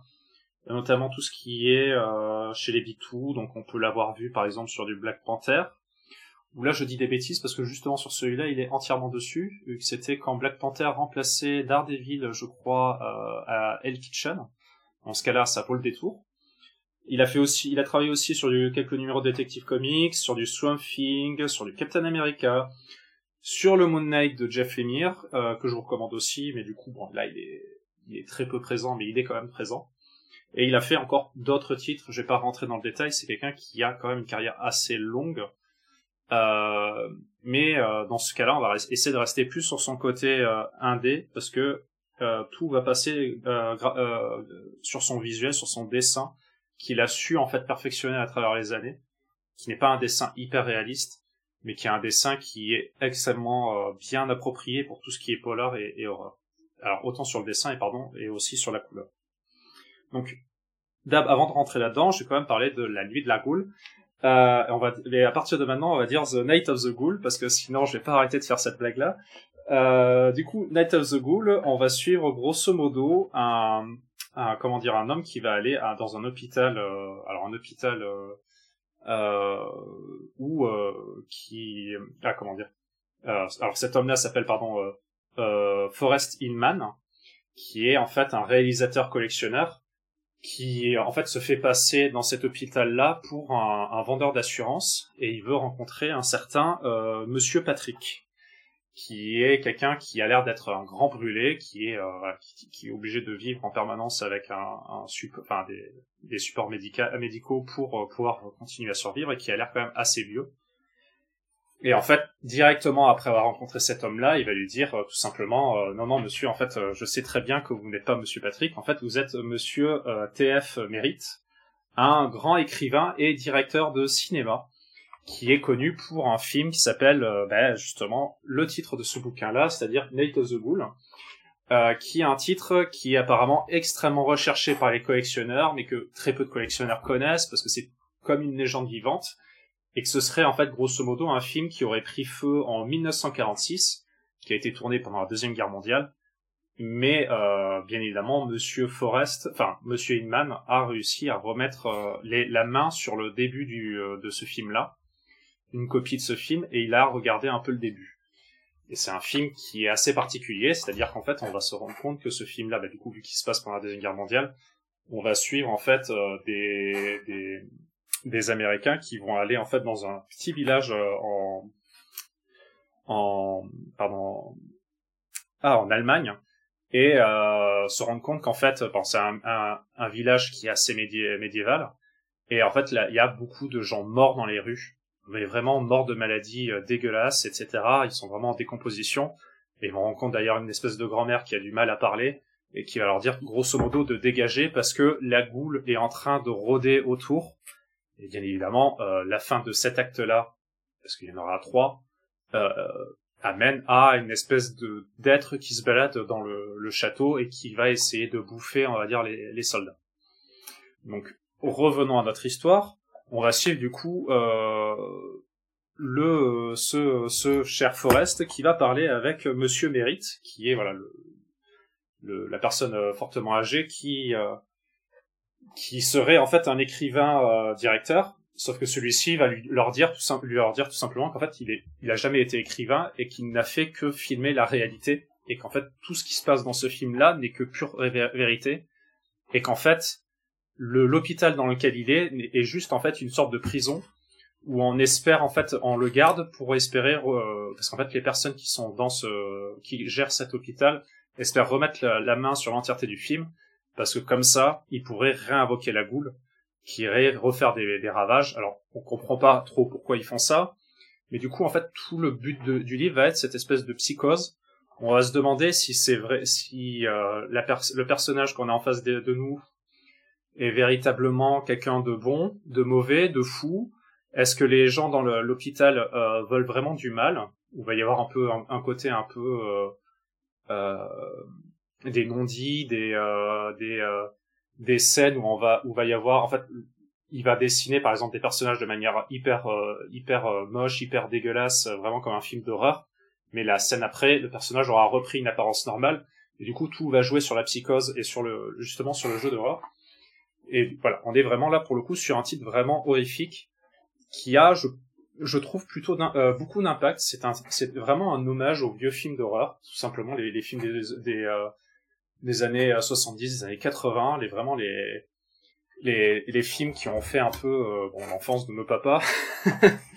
mais mais du coup, c'est c'est véritablement voilà un très bel hommage qui est, on va dire, sans prétention. C'est un titre qui est quand même assez court. Alors c'est sorti à Comixology, donc je suis pas, comme on a déjà parlé notamment avec Veil, c'était du coup en comicsologie en titre immatériel, c'est six numéros. En titre matériel, c'est trois numéros. Tout simplement parce que les numéros sont des doubles numéros. Du coup, bon, en France, c'est en un seul tome. Et, euh, en fait, tout l'intérêt de ce titre-là, comme j'en ai parlé au tout début de ma chronique, c'est que euh, c'est véritablement le dessin de Frank Avila. Frank Avila a un dessin qui est assez particulier. C'est un dessin qui n'est pas, euh, qui est, euh, comment dire, euh, qui est assez précis, mais pas pas dans le sens où ça va être euh, extrêmement euh, joli dans les détails, mais vraiment joli dans la composition et dans les couleurs. C'est-à-dire qu'en fait, il, a le, il va utiliser souvent les mêmes types de panels, les mêmes les, les trois mêmes couleurs à peu près sur sur ses planches, qui va faire varier d'une scène à l'autre, mais il va toujours rester sur cette, ce, ce, mélange de deux trois couleurs, on va dire. Donc notamment là, ça, ce qui va revenir assez souvent, c'est le, rouge orange et jaune, qui vont revenir assez souvent, pour montrer, on va dire, l'horreur des scènes. Et aussi, quand il va être sur le film, bon, rester sur les mêmes couleurs, parce que du coup, vu que les films de l'époque étaient en noir et blanc, bah, du coup, rester sur du gris avec un petit côté un peu marron pour, euh, bon, pour jouer là-dessus un peu. Et, euh, aussi, du coup, le fait, voilà, qu'il a des espèces d'ancrage qui sont assez, euh, assez épais et, euh, un sens du détail, euh, par exemple, au niveau des décors, des ombres et autres qui va en fait rajouter euh, rajouter on va dire euh, tout un charme à, à, son dessin. Et en fait c'est un titre que je vous invite d'abord à feuilleter avant d'acheter bien évidemment parce que si vous n'êtes pas fan du dessin de Frank Avila vous perdrez vraiment un grand pan de cette œuvre là et c'est quelqu'un que c'est un c'est c'est un dessinateur où si vous êtes fan de son enfin si vous si vous lisez ce titre là et que vous voyez la qualité de son dessin vous aurez très fortement envie de lire tous ses autres titres euh, dont très peu sont arrivés en France. Alors je crois qu'il y a que Black Beetle qui est arrivé, et même pas encore les deux tomes. Euh, je crois qu'il y a que le premier tome qui était sorti. C'était sorti chez Urban de mémoire. Je sais même plus d'ailleurs si c'est toujours édité, mais bon, ça vaut aussi le coup. Euh, c'était c'était vraiment obscur comme euh, c'est comme sortie ça donc je saurais pas te dire euh, pour Black Beetle. Bah, du coup et si jamais vous êtes fan essayez quand même de retrouver ce titre là ça vaut le coup et après bah sinon je vous invite à, à partir vers la VO c'est pareil aussi, je pourrais vous inciter à lire le Black, euh, Black Panther qu'il a dessiné, mais là par contre j'en suis sûr, il est absolument plus édité. Euh, donc euh, voilà. Il existe en Deluxe chez Panini, mais je ne sais pas s'il est toujours disponible. Le Deluxe a plus de 3 ans, je pense, donc en fait il est plus édité. enfin, je suis un peu méchant, mais... Donc il est à plus de 300 euros. Ok, d'accord. Euh, du coup, c'est c'est une œuvre, alors du coup, qui prend beaucoup aussi d'inspiration. Alors bien évidemment, le truc qui va revenir le plus vite en tête, c'est que voilà une bête qui se balade dans des euh, dans un château avec euh, plein de cadavres partout. Bien évidemment Lovecraft, voilà, fallait citer parce que sinon ah, il faut citer Lovecraft dans pratiquement toutes les œuvres d'horreur, hein, à peu près une sur deux, hein, à croire que c'est un incontournable. Mais euh, c'est en tout cas voilà, c'est pas un titre qui va renouveler le genre, mais qui va vraiment, si vous êtes fan d'horreur, ça va être euh, ça va être une lecture, euh, je vous dis, obligatoire pour ce mois-ci, euh, si c'est vraiment votre cam. Donc euh, voilà. En tout cas, moi, je vous, je vous dirige ce, ce, à au moins tester de feuilleter ce titre-là. Ça, ça, c'est, pour moi, c'est une valeur sûre. C'est une valeur sûre. c'est pas, voilà, c'est pas, c'est, comme j'ai dit, ça renouvelle pas le genre, mais voilà, ça vaut le détour. Donc c'est fou, tu, m'as fait oublier que c'était écrit par Scott Snyder. mais... en fait, c'est un, du coup, c'est, on est dans la, parce que comme j'ai dit, hein, Scott Snyder, ces temps-ci, c'est soit c'est de la merde, soit ça va. Et là, on est sur un titre, ça va, ça va, l'histoire est, de toute façon, l'histoire elle est basique, donc en fait, tu peux pas, c'est, euh, tout le, tout le charme est vraiment sur euh, Frank Avila, donc en fait, euh, s'il y a un, un, truc que je dois donner, là, pour le coup, un palme, c'est à Frank Avila. L'histoire, elle est, elle est pas naze, mais elle, elle est, voilà, elle est, elle, voilà, elle est correcte. Correct. Ah, donc pour quelqu'un qui n'est pas fan de Scott Snyder, qui n'est pas fan du genre de horrifique en général, et qui n'est pas fan du trait de Frank Cavilla, qu'est-ce que tu dis Ah bah ah oui bah du coup je peux te je peux ah non mais c'était bien dire autre chose. c'est comme si je te disais ah mais euh, euh, euh je sais pas euh, pour quelqu'un qui va lire Watchmen s'il est pas fan de Alan Moore, il est pas fan de Dave Gibbons et il est pas fan des, des, des récits anti-héroïques, est-ce qu'il va avoir envie de le lire? Non mais parce que là, avec ce titre, c'est ça qui me fait sourire, c'est que t'as coché toutes les petites cases pour pas me donner envie de venir en fait. Et ah oui, parce que t'as des t'as des scènes. De toute façon, si tu si vous regardez un peu les couvertures, t'as une scène. tu vois un cadavre avec une espèce de d'araignée, mais on ne voit pas le corps de l'araignée sortir de la bouche du cadavre. Euh, ça vous met l'ambiance parce que alors il y a pas toutes les scènes qui sont comme ça bien évidemment mais voilà il y a des scènes qui sont un peu euh, un peu trash mais mais trash enfin pas trash non elles sont horrifiques, mais pas, il y aura pas, il y aura pas des marées de sang, il y aura pas des démembrements dégueulasses. On n'est pas sur des dégueulasses, on est véritablement sur de l'horreur, sur du, euh, sur de, soit de la suggestion, soit sur, euh, bah, tout simplement des, du gros monstre, en fait, euh, voilà. Ouais. Après, c'est pas, c'est pas une question. Mais Franck Cavilla, c'est une, machine à de... Enfin, c'est pas le genre de récit qui m'intéresse le plus, en fait, tout simplement. Ah là là. Mais moi, tu m'as bien intéressé, du coup. Euh, j'ai fait l'impasse dessus parce que Scott Snyder, je me suis dit, ouais, non, j'ai pas, j'ai pas envie, je, je, reste sur Lazarus, j'étais bien. Et euh, non, je crois que je vais, je vais me tenter le, le récit. Euh, après, euh, après, je suis pas, je suis pas quelqu'un d'assez neutre parce que Franck Avila, j'en suis extrêmement fan et j'avoue que je prends un peu tous, tous ces titres, quoi. Ah, mais moi ah aussi. non. Je suis, ouais, je sais pas, j'y arrive pas, moi, j'ai du mal. Ah, justement. C'est l'aspect ultra pulp, etc. J'aimerais bien le voir sur une sorte de, de mini-série euh, un peu euh, Batman détective, mais dans les années 30 Ah, tu veux dire comme euh, The Spirit Corpse Maker? Ah, bah il faudrait qu'il soit édité en France, tiens, Delcourt, hein? Mais The Spirit, euh, The Spirit, c'est pas vendeur qu'un un Batman dans la même vibe, ça marcherait très très bien. Et le dessin de toute façon de Francavilla est très particulier. Et je comprends que tu vois, par exemple, Nightwing n'aime pas, mais euh, moi je suis très très fan de, de ces petites nuances pour le, euh, pour le coup, The Spirit, c'est plus, c'est un titre qui va plus pencher vers un titre lui aussi, enfin pulp, mais aussi un peu, de toute façon rien qu'au titre, The Corpse Maker. Voilà, je, je vous laisse deviner il mélange du fantastique horrifique à des genres parfois du, pulp euh, un peu noir. C'est le pulp de l'époque, quoi. C'est simple. Tu mélangeais avec, tu mélangeais toutes ces influences-là, tout, tout passait, tout passait sous l'idée du, euh, du roman noir, et, etc. Tu pouvais croiser euh, des films noirs avec des éléments fantastiques, des éléments horrifiques, et pas mal d'éléments horrifiques se retrouvent dans, dans les premiers films noirs. C'est très très cool. Et donc tu c'est logique que chez ce mec-là qui, qui, bouffe du pulp à longueur de, de journée, euh, ah tu retrouves euh, un intérêt ah, pour tous ces éléments. C'est vraiment un titre qui, voilà, pour le coup, les références les plus, les plus, les plus facilement visibles, c'est, c'est le cinéma tout simplement, quoi. De toute façon, la thématique du, du, du, du comics est le cinéma. Et les Inktober, là, les, les ah défis euh, de dessin et d'ancrage euh, sur le mois d'octobre, Franck Cavilla le fait à chaque fois. Et il se bat avec très, très, très euh, sur qui c'est qui fait les meilleurs euh, Oui. oui, oui, et puis euh, les deux, les deux sont dans, dans, un registre pulp très différent. Là où Sammy est plus dans la SF à la Flash Gordon, t'as Avila qui est un peu plus sur bah, le Spirit par exemple. Donc La Nuit de la Goule de Scott Snyder et Francesco Francavilla, 141 pages pour 16,95€. C'est sorti le 5 juillet 2023 et on vous recommande ce petit album sorti chez Delcourt. Je vais terminer euh, l'émission avec la dernière, entre guillemets, recommandation. Alors, je vais vous expliquer un petit peu le délire. C'est qu'au départ, euh, sort euh, Rome. Donc, Rome, perso, j'adore. J'ai jamais réussi à finir la série originale parce que bah, j'ai pas tous les épisodes. Mais là, avec l'annonce d'un accord entre Hasbro et Marvel pour la sortie d'une sorte d'omnibus ou de série d'omnibus pour regrouper l'intégralité de la série, je suis très, très, très aux aguets. Et donc là, Vestron, et j'avais pas vu ça euh, pour le premier album, j'ai cru que là même que c'était le premier album euh, qui allait sortir là en juillet.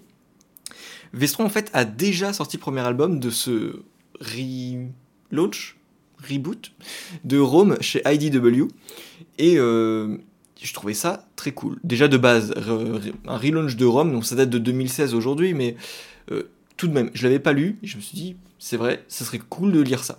Je regarde l'équipe créative, je vois Christos Cage, je dis, waouh, trop bien. Alors, Gage, pardon, pas.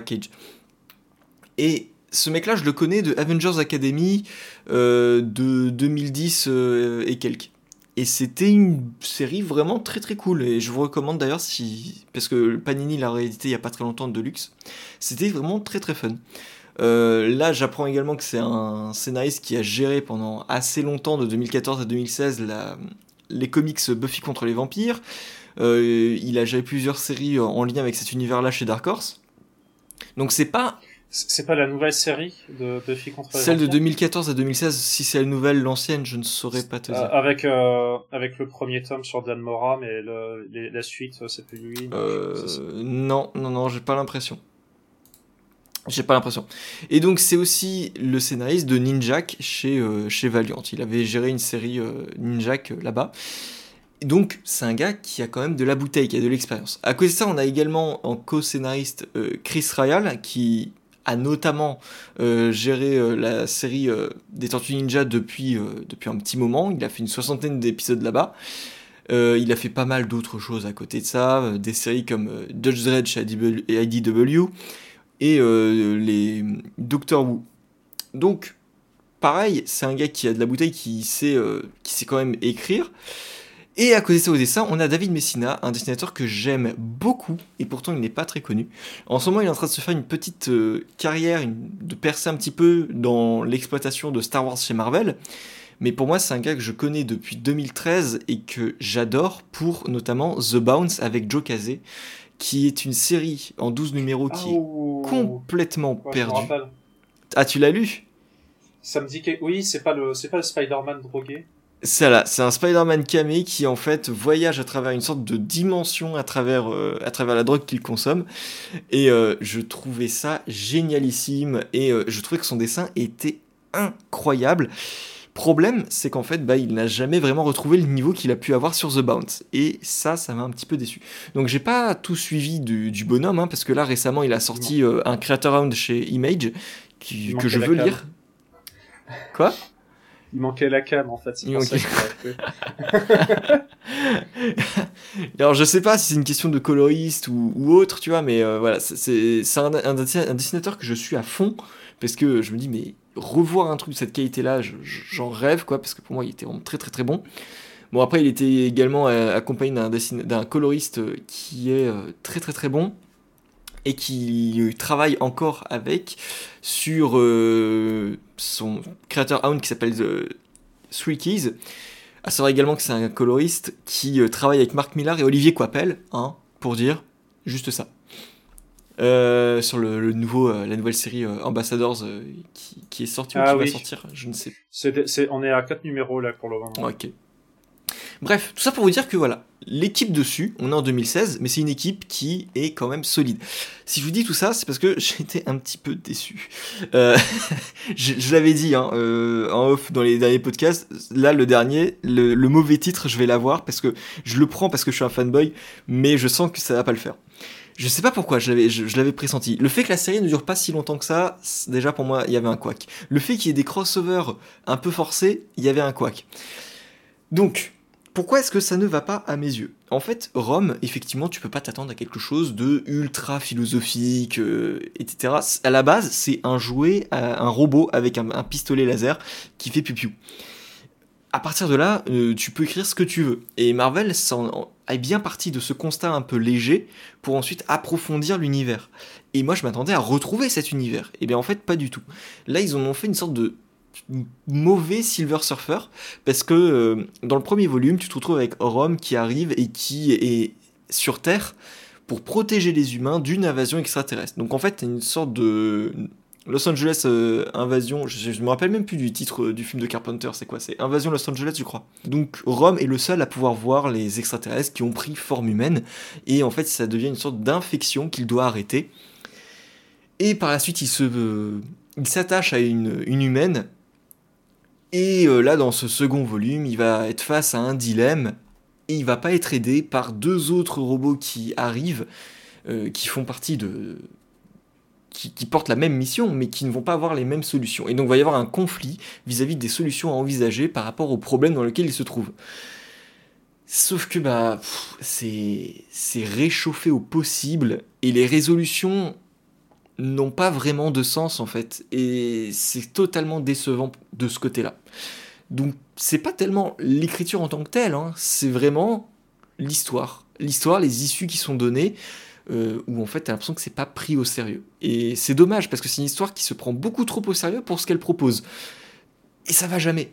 Parce que bah a jamais vraiment d'émotion qui, qui est partagée et tu, fais défiler les pages en te disant oui c'est Rome, bon scène d'action, ah c'est cool. Enfin tu refermes et ça ça t'a fait aucun effet. Et c'est ce que je reproche le plus à cette histoire là. À côté de ça, comme je vous l'ai dit, hein, David Messina, pour moi, c'est un très bon dessinateur, mais euh, bah là il va pas du tout euh, il va pas du tout s'améliorer je, ne sais pas pourquoi je, le trouve pas euh, je trouve vraiment basique il va présenter les, les informations avoir quelques recours un peu évidents, c'est-à-dire Rome qui analyse, donc met du point de vue du truc qui analyse, et tu vois les trois bonnes personnes bien alignées pour te présenter que lui ça n'est extraterrestre, lui ça n'en est pas, lui c'en est un, lui ça n'en est pas c'est beaucoup trop évident en fait. C'est c'est totalement lisse et c'est exactement ce que c'est tout ce que je pourrais dire du titre en fait. Il est extrêmement lisse et je pourrais pas le recommander alors que je suis parti sur un constat de fanboy total. L'équipe artistique, la licence, il y avait tout pour me plaire et finalement je ressors quand même déçu. Donc je pense que même si vous n'êtes pas fanboy, c'est vraiment pas le truc à recommander quoi. Donc quand ça plaît même pas aux fans, je crois que c'est foutu euh, sur tous les plans. Donc voilà, je pensais vous recommander un truc comme ça, mais même pas. Est-ce que c'est juste une, euh, en fait, au final, juste un, enfin, essayer de pomper, sur, euh, monopoliser sur un, sur une série qui a marché chez Marvel à l'époque, en plus de, de tout le bordel, euh, parce que je suppose que c'était aussi tout un truc de jouets, parce que j'avoue que Rob, je oui. connais moins par rapport oui, à oui, alors... des titres comme Transformers et, C'est ça. C'est ça, en fait, à la base, c'était un jouet, mais en fait, c'est aujourd'hui surtout connu pour les comics. Et le problème, c'est ça, c'est est-ce que le fait d'avoir aussi vouloir donner un, semblant de sérieux n'a pas un peu foutu, gâché un peu le, le, titre, en fait? Je pense que est-ce que est-ce que donner un peu un côté un peu plus euh, funky et un peu moins sérieux aurait pas aurait pas été mieux sur le titre, surtout qu'en plus on est face quand même un personnage qui est difficile de présenter des émotions, parce que simplement son visage c'est juste deux pauvres points rouges qui ne qui, qui ne change pas, tu vois. C'est pas comme euh, certains robots où tu sais des espèces de rayons de lumière, ils vont prendre des des formes pour faire euh, montrer des, changements au niveau des yeux, tu vois. Alors là-dessus, euh, que j'explique un petit peu, c'est que chez Marvel, tu partais quand je dis quelque chose de, de plus léger, c'est pas quelque chose de humoristique, etc., de moins sérieux. J'entends surtout par là quelque chose qui n'a pas la prétention de. En fait, Rome, ça a toujours été entre guillemets sérieux, mais en fait ça a gagné en sérieux au fur et à mesure que l'univers était de plus en plus développé chez Marvel. Euh, de ce côté-là, chez IDW, ils ont, ont, fait une sorte de version, franchement, j'ai vraiment l'impression que c'est une version New 52. C'est-à-dire qu'on écarte tout l'aspect coloré et je, veux dire soap en fait. Tu vois, c'est ça quand je dis euh, pas sérieux. Du soap. C'était pas de la science-fiction qui se voulait euh, révolutionner quelque chose. Là, en fait, euh, bah, tu te retrouves avec un personnage beaucoup trop sérieux pour ce qu'il est, avec une relation avec une humaine qui est totalement basique. Et je crois que c'est un des points les plus négatifs du, de l'objet ici.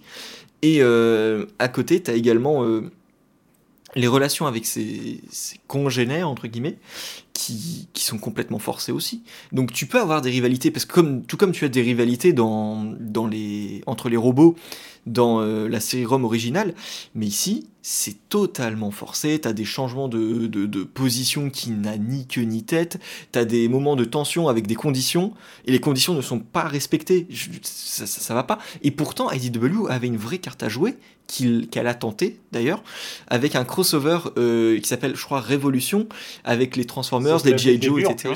Quoi? Je crois que c'est dès le premier temps. Et c'est euh, teasé dès le départ, effectivement. Et euh, je trouvais ça très très fort. Je veux dire, tu rassembles les, les grosses licences euh, avec Rome. Je me dis, mais carrément, foncez. Et c'est pas si bien que ça. Donc euh, je sais pas pourquoi. Est-ce que cette exploitation qui reposait sur la licence Je veux dire, je m'attendais pas à quelque chose de plus. Bah, ça ne prend pas. Pourtant, ils mettent pas des, des mauvais artistes dessus et, et, ça me rend, ça rend la, déception encore plus grande. Mais, je pense que c'est de toute façon le genre de titre où il faut avoir le dessinateur qui va avec. Je sais pas, mais moi par exemple sur un G.I. Joe, euh, sur du récent, je pense que le, de dire Mich le, celui de Michel Fif par exemple, qui a un style très dynamique avec G.I. Joe où c'est des, euh, euh, des pam-pam-pam euh, à droite, à tirer l'arigot euh, ça rend un truc qui est plutôt potable. Euh, je, pense, je suis persuadé, par exemple, aussi que le Transformers d'un certain euh, Daniel Warren Johnson sera aussi très certainement à propos. Oui, oui, oui. Là, pour le coup, c'est vrai que, en fait, c'est pas d'avoir un dessin d'époque, mais un dessin qui qui donne plus la part belle en fait à la ben, à cet esprit qu'il y avait dans les années alors là du coup je pense que c'est années 80 c'est ça ou 70 dans années 80 je saurais, je saurais plus te dire ça, mais euh, mais voilà, ce, c'est ce petit compte rendu sur une publication Vestron, c'est, dommage, c'est la première dont on parle et en fait ça ça marche pas très très bien. J'avais quand même failli vous parler euh, de Transformers, euh, les classiques de chez Marvel, dont j'avais de, de, très très bons souvenirs. Bon, faudrait les relire, aujourd'hui pour vous attester de quelque chose quoi, mais en attendant là pour Rome, c'est vrai que c'est pas du tout le même coloriste que d'habitude et c'est quelqu'un qui avait très très très très peu d'expérience et je crois que c'est son deuxième comics, donc euh, très bien. Mais vraiment son deuxième, hein, pas la deuxième série, le tout deuxième comics. Bah après, Vestron euh, fait aussi beaucoup de licences de papa, on va dire, que de toute façon Transformers, euh, du coup comme tu as dit avec Rome, G.I. Joe, ce genre de choses-là, c'est très des, bah après Power Ranger, pardon aussi, très des séries à papa, c'est pas des séries à papa. Je suis pas papa moi et j'ai connu euh, j'ai connu euh, Non non non mais c'est pas grave. Power Ranger à la première saison. Assume ton âge c'est euh, tout. ouais, c'est ça. mais euh, et ils ont même du Tortue Ninja hein, parce que du coup bon, il y a les titres que ne prend, prennent pas iComics, ils les récupèrent, mais après à côté, ils proposent des titres euh, bon, là du coup, toujours sur les Tortues Ninja mais du euh, Body Count qui est un très bon titre très très relâché. comme j'ai parlé aussi de G.I. Joe de Michel Fif qui vaut le coup. Euh, il y a aussi, et ça vaut le coup, même chez eux, par exemple, aussi de découvrir le, les G.I. Joe de l'époque, où en fait on se rend compte à quel point, euh, euh, comment il s'appelle, c'est euh, Henri Lama, non, je sais. La, euh, Larry Hama. Larry Hama, voilà, euh, avait aussi un petit écart de génie des fois aussi sur son découpage, qui, enfin pas de découpage parce que du coup il est juste scénariste, mais mais qui a vraiment un, au niveau des artistes qui sont passés, il y a vraiment eu des trucs, il y a des trucs à aller voir. Mm.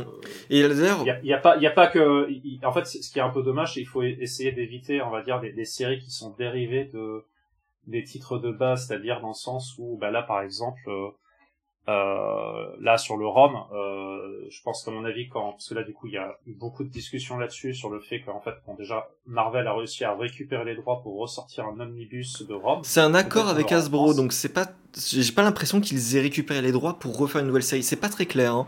mais en tout cas, on sait juste que c'est un accord. Non, mais voilà, mais du moins voilà, de dire le, le, titre de base, ça vaut le coup. C'est comme j'ai dit avec euh, le fait que bah, Vestron, par exemple, ils ont la, la première série de G.I. Joe, ça vaut le coup de passer dessus.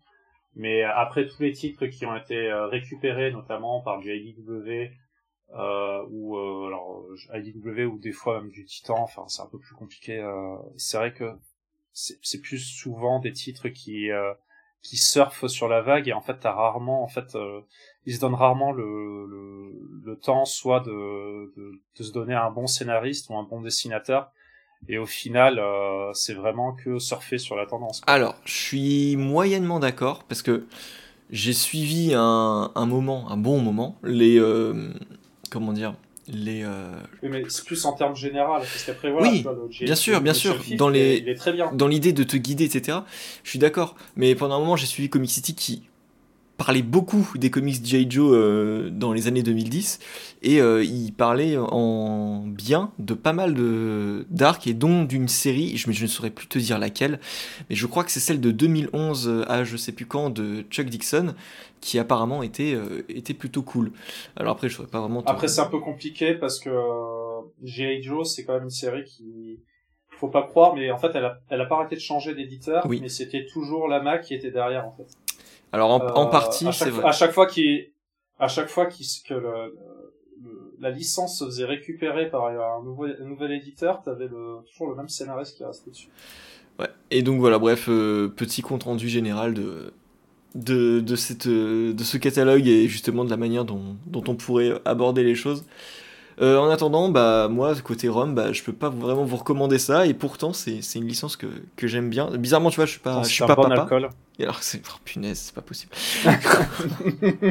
Mais en tout cas, tu vois, je suis pas je suis pas d'une génération qui a connu Rome à la sortie et dans les Strange dans les années 80, mais en fait en ayant été euh, biberonné à des Strange que je récupérais par que je récupérais par-ci par-là, bah, en fait, j'ai rencontré Rome et je l'ai je l'ai découvert un petit peu à la manière d'un enfant des années 80 et il est très sympa oui. J'avais beaucoup aimé euh, j'avais beaucoup aimé le personnage. Pourtant tu vois son design il a en soi c'est juste un robot mais en même temps il a un truc particulier dans, dans sa conception qui fait que voilà. Je, je, peux pas l'expliquer. futuriste hein. À l'époque tu mets euh, un, robot euh, un robot couleur blanc tu vois euh, ben en fait ça te faisait penser là tu te dis maintenant ah ouais mais Apple ils ont ils ont trop pompé sur Rome s'il a les yeux rouges comme ça je me dirais ah en plus ils ont pompé sur 2001 let's go c'est bon euh, alors, Rome, tome 2, Reinforcement, je, je comprends pas comment est-ce qu'on doit censé prononcer ça, si c'est le titre anglais qui a été gardé ou si c'est une francisation un peu bizarre. Euh, donc c'est écrit par Chris Ryall, Christos Gage et euh, dessiné par David Messina. Un, un, un quota page tarification qui fait un peu mal, 112 pages pour 17,95€, ça pique un peu. Surtout pour le format. C'est aussi. Et ça sortira en août 2023 parce qu'en fait, c'était prévu pour début juillet et ça a été reporté pour euh, août, mais sans date précise. Donc je vous signale juste, en août, évitez quand même Rome. Alors, on va terminer quand même euh, sur une sorte de petit état des lieux avec euh, ces, on va dire ces cinq titres, hein, vu que Rome, je pense pas que vous l'ayez lu de toute façon et que vous allez le lire un jour. Non, je me suis épargné ça. vous avez raison. J'ai juste, euh, j'ai juste regardé quelques dessins pour s'en parler, mais ouais. Ça c'est pas mon, c'est pas ma je suis, je suis pas étonné. Donc, parmi ces cinq récits, est-ce que vous avez du coup un coup de cœur à, à partager en particulier ah bah, du coup, j'aurais dit Graffiti Walls, mais euh, du coup, ça va se battre, à mon avis, sur Lois Lane, c'est ça? Ah, peut-être, peut-être, je sais pas. Ah, Lazarus pour moi. Quoi. Ah, Lazarus pour moi aussi, en fait. Lazarus parce que c'est plus long. ah, d'accord, ok. Ah, juste parce que c'est plus long. Oh là là. C'est pas la taille qui compte, on le sait tous, on le sait tous. Mais non, mais par contre, moi, bah, c'est. Du coup, s'il y avait un titre Spider-Man, il aurait gagné, c'est ça. oh, moi, je dirais Lazarus aussi parce que euh, parce que Michael Lark et que j'adore Michael Lark. Ouais. Et euh, ouais, après c'est sûr que quand t'as une quand tu compares un peu, un peu hermétique à son style mais bon. Ouais, ouais, je peux comprendre, je peux comprendre. Mais quand t'as des titres comme Lois Lane où c'est une série en 12 numéros, euh, Andromeda c'est c'est trois numéros, alors qu'à côté t'as une équipe Greg Rucka, Michael Lark sur une série toujours en cours, euh, ça fait euh, ça fait plaisir de se dire que t'as lu l'intégrale T'en as peut-être trois autres qui suivent derrière. Quoi. Ouais. Peut-être qu'on n'aura pas la fin non plus. voilà, ça. Le mec qui voit du négatif partout. en même temps, ce titre n'est que du négatif C'est ça. Et Lazarus, euh, ça, ça faisait longtemps que j'avais pas été happé par un univers comme ça, qui, un univers indépendant qui joue sur le, sur une série régulière. J'entends par là. Hein. Mhm. Euh, ça faisait longtemps que j'avais pas été happé comme ça et que je, je dévore tout. Ça fait longtemps, mais il y a eu Ice Cream Man, mais j'avais lâché en cours de route. Euh, donc j'ai pas fini Ice Cream Man, mais euh, je pense que je vais, je vais le finir aussi, tu vois. Ça, ça fait partie des découvertes de l'année euh, qu'on a, qu'on a fait ensemble, où je retiens des, titres comme ça, où je me dis, punaise, c'était une bonne découverte, quoi. moi, de mon côté, ce serait Lazarus aussi, mais je comprends également pour, pour Graffiti's Wall, qui, qui est assez original aussi dans, dans, son, dans sa manière d'être, mais tu vois, ça m'a pas ça m'a pas. Euh... C'est pas son meilleur titre aussi. Ça. Tu vois. Moi, en fait, la réflexion. Côté, je trouve le, comme ça meilleur qu'Aquaman. Par contre. Oui, je suis d'accord. Je suis d'accord. Bon. Mais en fait, moi, c'est que la réflexion, elle m'a marqué. Pas tellement l'histoire en tant que telle. Euh, les, les, relations, je sais pas pourquoi, ça, ou alors c'était pas suffisamment développé. En tout cas, ça m'a pas marqué plus que ça. Là où Lazarus, par contre, il euh, y, y, a des décisions qui sont prises par des personnages. Je me, je, je les, ça, ça, me choque encore quoi. Ça n'a pas une énorme prétention après Graffiti, vois. c'est ça qui est pas mal aussi. C'est vrai. C'est pas mal, mais c'est c'est du, en fait, c'est c'est quand même un récit avec des personnages qui ont une vie de merde mais t'en sors avec un, un côté très positif en fait. Mais tu vois, et c'est un peu le, c'est un peu le, la synthèse de Rambi, c'est que même dans les ouais dans les dans les séries les plus horrifiques et autres t'as quand même un espèce de d'espoir qui en qui en ressort mais pas un espoir artificiel tu vois mais tu vois quand je lis du Ramvi il y a généralement cette idée de quand je commence un Ramvi je vais le finir dans la foulée parce que généralement c'est très court et du coup ça a vraiment cette idée d'un voyage à court terme tu sais que ça va se finir au bout d'un moment et que tu vas être dépaysé seulement euh, un instant. Bah c'est très bien comme ça ah oui non non mais c'est très bien comme ça. aussi de test en fait aussi ça lui permet du coup de, de multiplier les séries et de permettre euh, toutes sortes de voyages à la chaîne. Ah oui bien sûr, mais euh, que du coup là avec Lazarus, et ce qui fait aussi, euh, ce qui justifie aussi mon choix ici, c'est que par contre on m'a happé dans un univers dont on a présenté des codes et on m'a tout de suite introduit dans des dans des tensions et des problèmes. dont j'ai envie de connaître la fin. Donc il y a cet aspect un peu série avec un apport tu vois, c'est juste pour revenir sur cette impression-là, c'est par exemple avec Tom King là. Euh, il a été longtemps sur euh, Batman et après Batman, il a c'est là il a démultiplié les séries, plein de trucs qui étaient vraiment très bien. Et en fait maintenant qu'il a annoncé qu'il allait être sur Wonder Woman, j'ai cette espèce d'a priori en me disant merde, j'aurais pas autant de séries indé que je le veux, j'aurais pas cette espèce de démultiplication de trucs qui sont vachement cool. Alors bon après lui il fait aussi des maxi séries mais mais du coup, je me dis, ah, il y en aura moins, du coup, alors que bon, Wonder Woman sera, je pense, euh, quand même assez qualitatif. Enfin, je l'espère, parce qu'après, tu vois, je pourrais parler notamment de son dernier mais Batman. Tu vois, j'ai tellement aimé son Batman que du coup, moi, j'attends son Wonder Woman. Et pour moi, c'est un gars qui arrive à gérer aussi bien euh, son aspect euh, série régulière que euh, que ces séries. Ah oui, Ramvi, c'est autre chose. Ramvi, c'est autre chose. Ouais. Ramvi, je, je vous conseillerais pas euh, forcément son détective C'est un bon scénariste, mais il est pas fait pour la continuité et les univers partagés en fait. Bah du coup moi c'est un pas un point positif en fait. Ouais. je sais, je sais que ça te convient très bien comme ça. Donc voilà, c'est la fin de ce numéro de, de Speak. Merci à vous deux d'avoir tenu le rythme durant toute cette saison. Merci à vous qui nous écoutez, merci aux auditeurs euh, fidèles et merci à ceux qui nous suivent sur les réseaux. On se donne rendez-vous en septembre pour vous parler des nouvelles sorties comics, mais on reviendra certainement pendant, euh, pendant l'été et certainement très bientôt avec un ou deux, on va pas trop s'avancer, deux petits hors-série euh, d'ici là. Ou onze. Ou, onze, bien sûr. Oh, Pense aux gars qui montent euh, le podcast quand même. et donc, on vous invite juste à profiter de l'été, lisez au soleil et on se dit surtout à très vite. Salut tout le monde. Salut, Salut. bonnes vacances et lisez des comics.